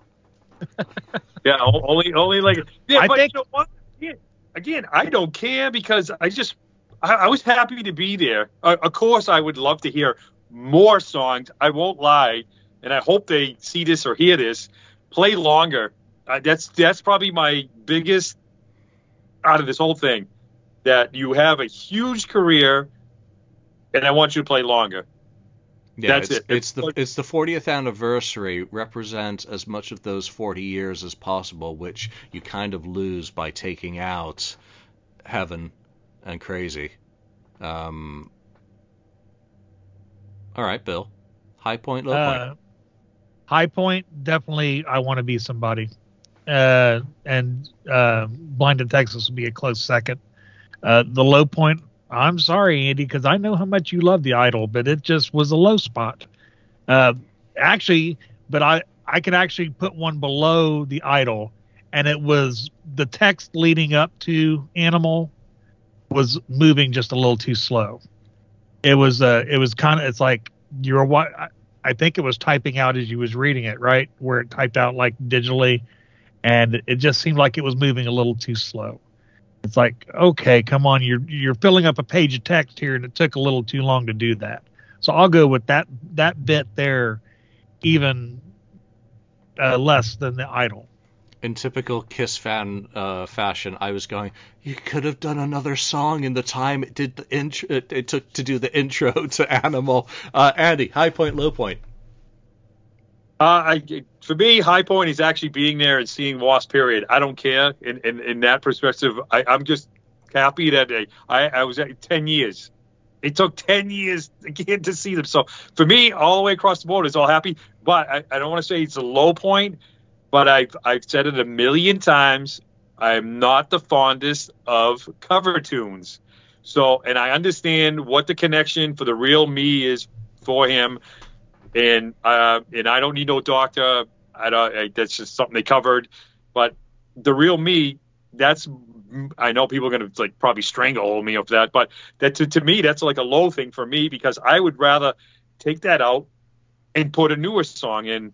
Even you know what I mean? I, that's just I would rather hear original songs and not cover songs. That's just me. You well, know? then you wouldn't want to go see them play with Ace Frehley when they do their cover tour, right? Oh, come on. Real uh, me. ouch. I don't need no Doctor Promised Land with Ace Frehley. Yeah. Promised Land. Oh man, that would be intense. yes. And I, uh, you know what? Blackie loves Elvis. Clearly. I mean, he owns Elvis's bed. Um, come on. Suspicious Minds. A wasp I mean, I- version of that. I would I love. see Blackie Lawless Origins Volume 1. Yeah, I would. I Bill, I get I, you got me there, Bill. You got me. You got- but but I would like to see them together. It would be cool. It'd be interesting because it would be them together, and if they did stuff, it would be probably a good mix. But after all these years of seeing them since the songs come out, I think maybe that's why there are a lot of people like really going crazy over over that. Now it's just kind of like, huh. But it, maybe it's because I've seen it since it's come out. Every time I've seen him on tour, he's played the real me. And okay, I'll, just I'll take like- your side on this. That I would have sacrificed the real me and I don't need no doctor for a couple other songs Hellion. if he had chosen to do that. Well, yeah, Hellion. I know that Hellion. If I made a list, Hellion's on it because that's just that's just it. I can't believe No. that Hellion wasn't on my list because I think I had the, the biggest reaction to that when, you know, when I left San Pedro from from the pre-cruise stuff to drive to Anaheim, I got in my car, I dropped off my keys, put on CD player, hit random, and I blew out of San Pedro, squealing tires to the torture never stops. so I, it was absolute perfection that that was in the opening medley for me. What what was the high points? I think you both touch on some of the important parts of it. Is simply being at a Wasp show. It has got to be a high point. Um, I think a low point, if I'm gonna pick any, and I've mentioned how you know the Three Idol song was a kind of a pace killer. I like to see a little bit more done with the staging. You know, the video screens were great, and I thought the use of video was very good, but there was very little else going on on stage. There were some hanging skulls and whatnot. I'd just like to see a little bit more of show coming into the whole presentation. Um, but again, You have the monkey? what? Did you have the monkey on the side? Yes, in Anaheim. Yeah. See, if you went to different shows, like in Boston, like they didn't have some of the props up. They had like a chair and a chair in the background with some skulls on it. But then when we went to Long Island, they didn't have the chairs, but they had a giant monkey with you know whatever. And so, so I mean, it was different places. You got like weird, like different little things. You know, I'm, But- I'm not I'm not expecting Rush washing machine or tumble dryers, tumbling laundry, or rotisserie chickens going in in a set. Uh, just something a little bit more visual for action on there to you know kind of offset some of the static performance because Blackie does move around the stage, but there isn't a ton of motion going on, and the lighting was uh you, you know it was okay but but not great the light. Here, here, here you go, go, Julian. He goes over and there's the box that says raw meat on it. He flips open the top of it, grabs a big red steak out of it, and then puts it on a rotisserie. So this is 2022. It would have to be a, a Beyond Steak. All right. Throw Uh, raw also- tofu at the crowd. the thing that now the other thing now I was up close. I wasn't close in Boston, but up on in in the uh, in Long Island when they we did the VIP. They, they all of a sudden they didn't let anybody in yet. We were done, so we everybody like ran over to the merch, and then I looked at Kim. I'm like, Kim, Kim, Kim, please, please, please, please, this might be the last time because you never know. It's been ten years. I'm like, can I stand against the wall? Can you come with me against the wall on the floor? We'd be in the front row. So here's Elvis, and I was like, so Elvis is here, and I'm like here, and I'm like just to whatever, to his right, and I stood there, and I'm like, and I kept texting her, please come down, please come. The crowd's not that bad, please come down, please come, because she was sitting in the back up on the seats, and she's like, are you really gonna stand here all night, leave me here? And I'm like, yes. Uh, So after Armored, so after Armored Saint got done, I'm like, could, you please come down? It's not that bad. And some people there. I said she couldn't even sit, stand in front of me because she's only like four foot ten, if that. So it wouldn't have bothered me. I could just stand like this, but it didn't matter. Uh, I hate the lights. I hate the lights. It's not just the Wasp show. I hate the lights. Ace really did the same thing. What is it with these new damn lights they use? These green and red. So if you go to take a photo, not I took a ton, but if you go to take a photo, most of the photos will come out like shit because this lights, the green and reddish, they they do something to your phone. I don't know if they do it on purpose. So um, I hate that. I hate that lights. And uh, I know Bill is probably going to jump on this about Elvis. Now a lot of people love Elvis, and a lot of people hate Elvis because um, he's standing in front of a microphone and you can't see him. So I was just enough to see on the side. And I'm telling you, with this thing, this goes back to where people saying, oh, it's just the lip syncing. If you're standing where I was standing, he's singing a lot of those songs. There might be some backing tracks for the you like the double echoing or the like you were saying, but you could see it, man. You could see him really like like belting it out and doing all this stuff because I, I mean I literally like watching him go, wow, you know. Um, I only wish no, he, he's he's working hard, and he does go off for you know during some of the idol stuff for the extended guitar work. He's off stage catching his breath. Yeah, I wish he would use Elvis more. If you're gonna bring it out and you're gonna put it on the stage, jump on the damn thing and swing it. He does. Because if there's some there's some older videos. I'm not saying I'm not saying because he I don't know if he physically can't do it as much anymore or what, but he didn't really jump on Elvis that much. He only jumped on Elvis like I mean he was there. He kind of like shake back and forth on it, but not like jump off on it because Well, only at the end, you know, when he, yeah. But he, some of the older videos, man, he's like really swinging on the damn thing, you know. And I'm like, I would like, would have loved, I would have liked to seen him swing on that on Elvis more. And I know, so like Bill, Bill's what, gonna you're, what you're saying is you don't like want the, the bass of Elvis to be replaced with a swing, so that Blackie's doing this the whole doing the hula girl on the on the dashboard the whole time, holding on for dear life, right? Is that what you're saying? You, Yeah.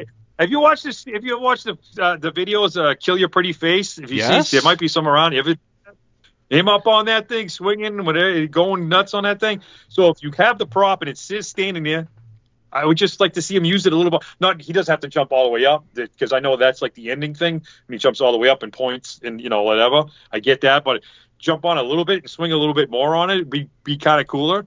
Yeah. You know? Well, I hated Elvis from general admission. I'm five seven. I couldn't see shit, and Blackie was uh, protected behind a wall of steel. I loved Elvis from the balcony, where I could actually see him riding it and doing physical performance with it. So I got the two different perspectives from the two shows that I was able to attend. So, um, you know, Elvis up close is impressive but it is one of the most obnoxious mic stands I've ever seen.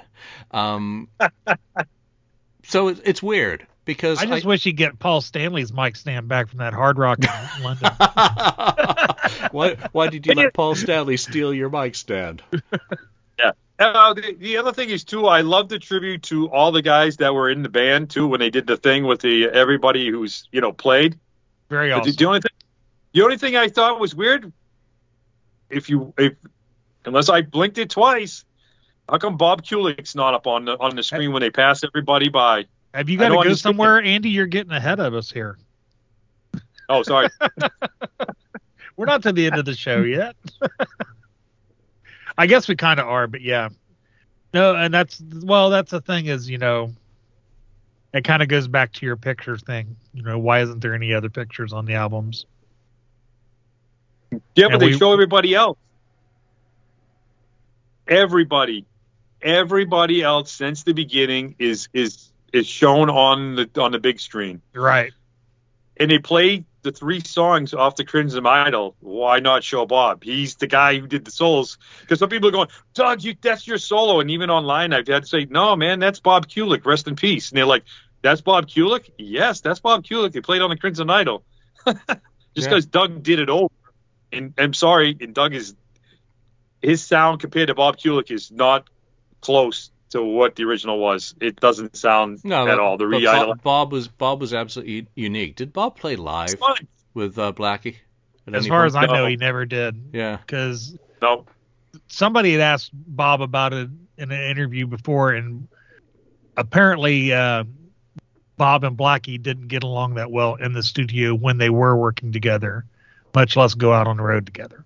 Yeah, it must have been. A, Oh. th- those albums must have been tough to make. I know Blackie told a long story about still not black enough, and you know what was going on with the challenges of making that album. Again, I strongly recommend checking out that Q and A that the Wasp uh, site has posted on YouTube. Uh, again, you'll get a really good feel for some of the questions and see if uh, there are any other fan videos from the other VIP, um, you know, go round. So we, we've talked about the real thing the set closer. I wanna be. Roddy.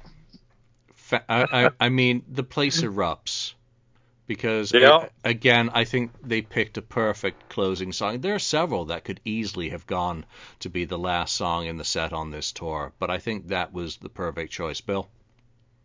Well, for starters, ever since he told the origin story of where he got that title from, I can't help th- but think of Ron Glass from Barney Miller slamming his papers down on his desk, going, I want to be somebody. anyway, like I said, it was my high point. Uh, this is where, you know, it was the front door where I came in. You know, I heard I want to be somebody probably before anything else on the first album.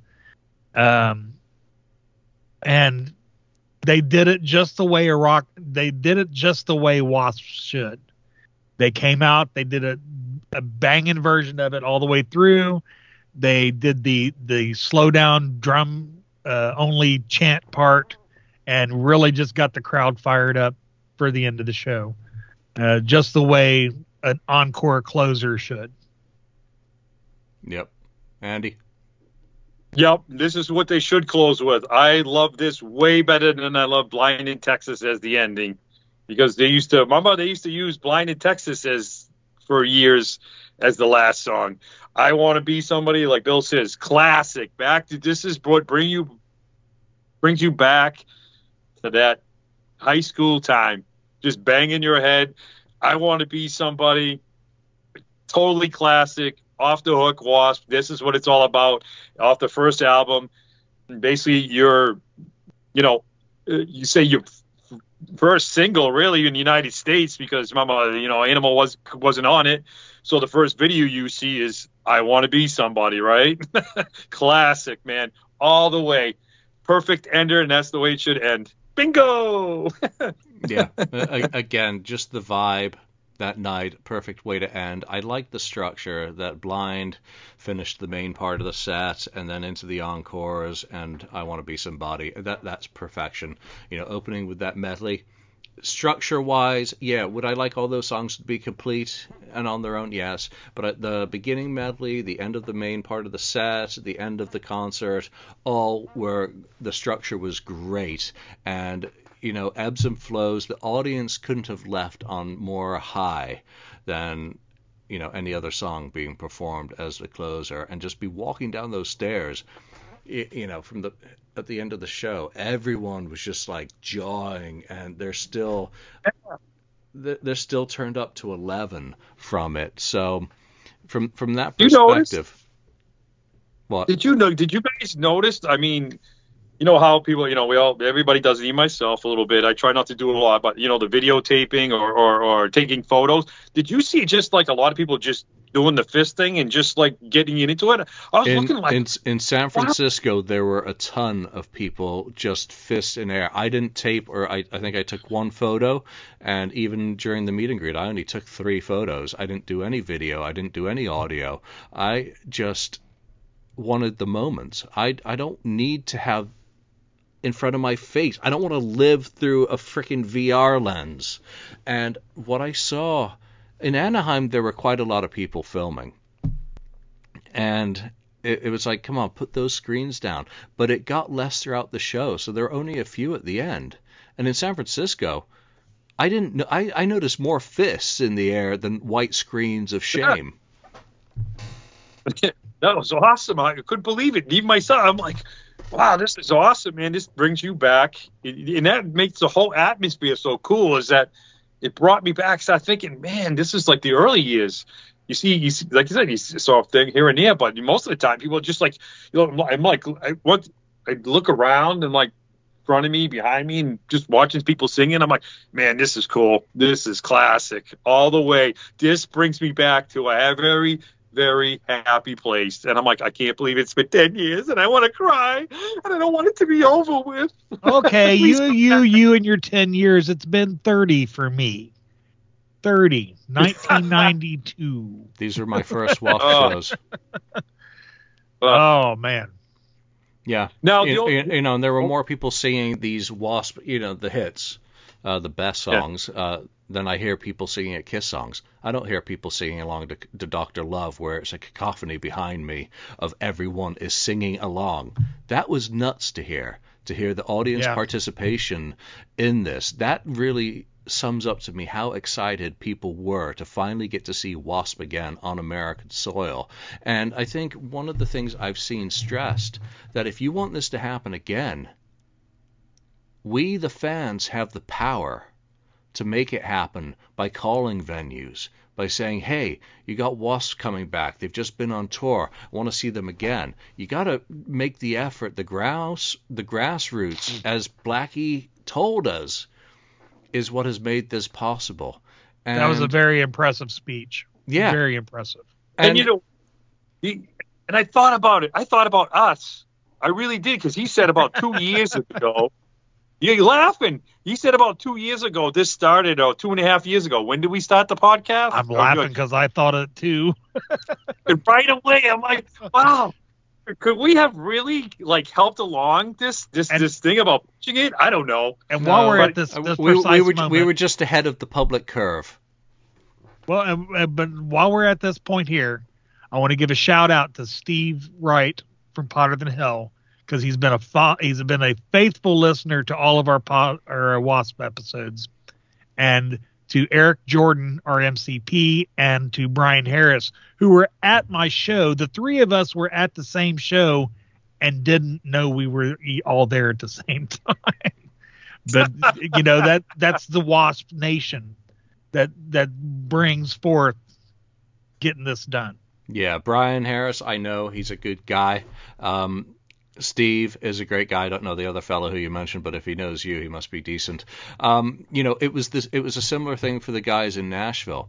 Um, one of my friends drove up from Atlanta and he sat down on his seat, and the guy sat down next to him is another guy who we talk to every day you know, it, it was just like that. It really brought us as fans and friends back together again in person to something that, you know, who who would have thought? When we started doing these Wasp episodes, Andy, we didn't think that it, it was just us getting off talking about the music that's part of the soundtrack to our use. And Bill, when you came in, it's it's the same thing. It's just re, reliving and just being I was three, three friends talking about music. Yeah, but I was pushing you before we even started this. I used to say, "Come on, man, we're gonna do a Wasp podcast," and you're like, "Oh, I don't know." I'm like, "Come on, let's do it." I, I always, Bill, I'm telling you, I would push him. He would do his FAQ, and then he kept saying, "Well, I want, to, I might want to branch out a little bit." I'm like, "Let's do a Wasp. Let's do Wasp. Let's go." And now and we I are. just started. I just started watching, going, man, that'd be a cool episode. That'd be a cool series to be on. So thank you guys for having me on. I really appreciate it, and it's been a wonderful two years. yeah, we're not done. We're not done. we got more we're not done. Don't We're, we're we're at two years though. I mean, that's the thing about it is the the episode where we did uh, Crimson Idol was two years ago. wow. Yeah, and you, and you, you know what? I have people actually. Uh, I've gotten messages, um, and stuff like, "Hey, why'd you guys stop?" I'm like, "Well, we haven't stopped. Uh, we we just paused. we, we put on pause, and it's nothing.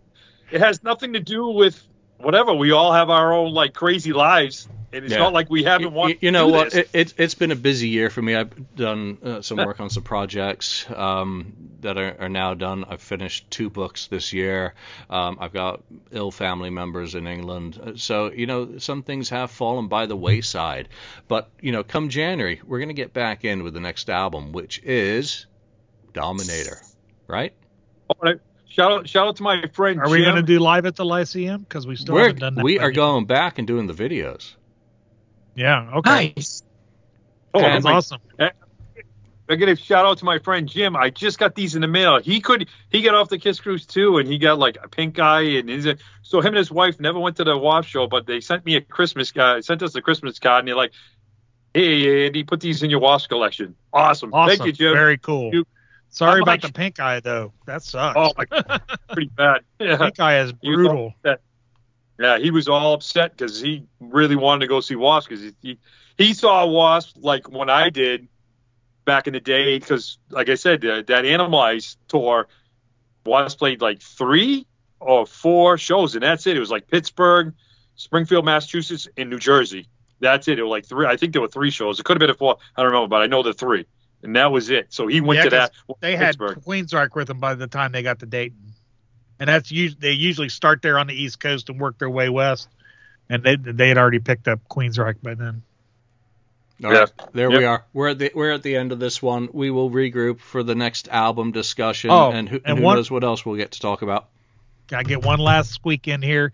The present uh, I had on the notes on the the real me is it was an impressive presentation, and Mike Duda was spot on with his bass art bass parts, and the Ox would certainly be proud and honored with the performance he did. Yeah, hell yeah! All Long right, live the Ox. without a doubt. So I want to give a big shout out to the WASP organization and everyone who's been involved in taking this show on the road in Europe and the U.S. this year. Thank you very much. You know, I hope you get back to Dallas and get those problems sorted out for those fine folk who uh, weren't able to get their show um, because of the issues that affected. But I think you will have seen from the response of the audiences that you guys are still wanted.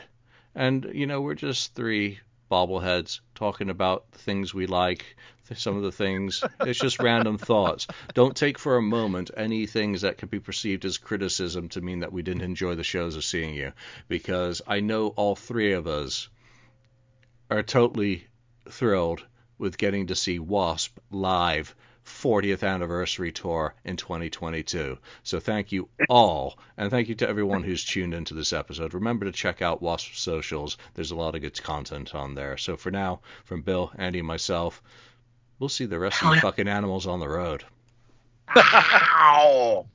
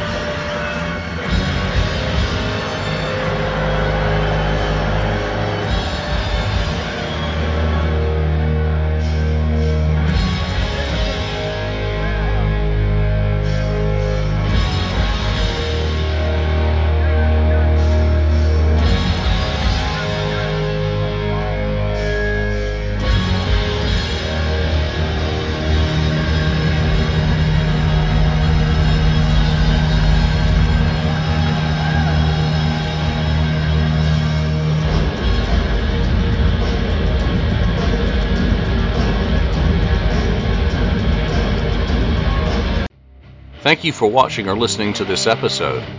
Be sure to subscribe to us, like us, or even leave us a review. You can find us and join the conversation on Facebook.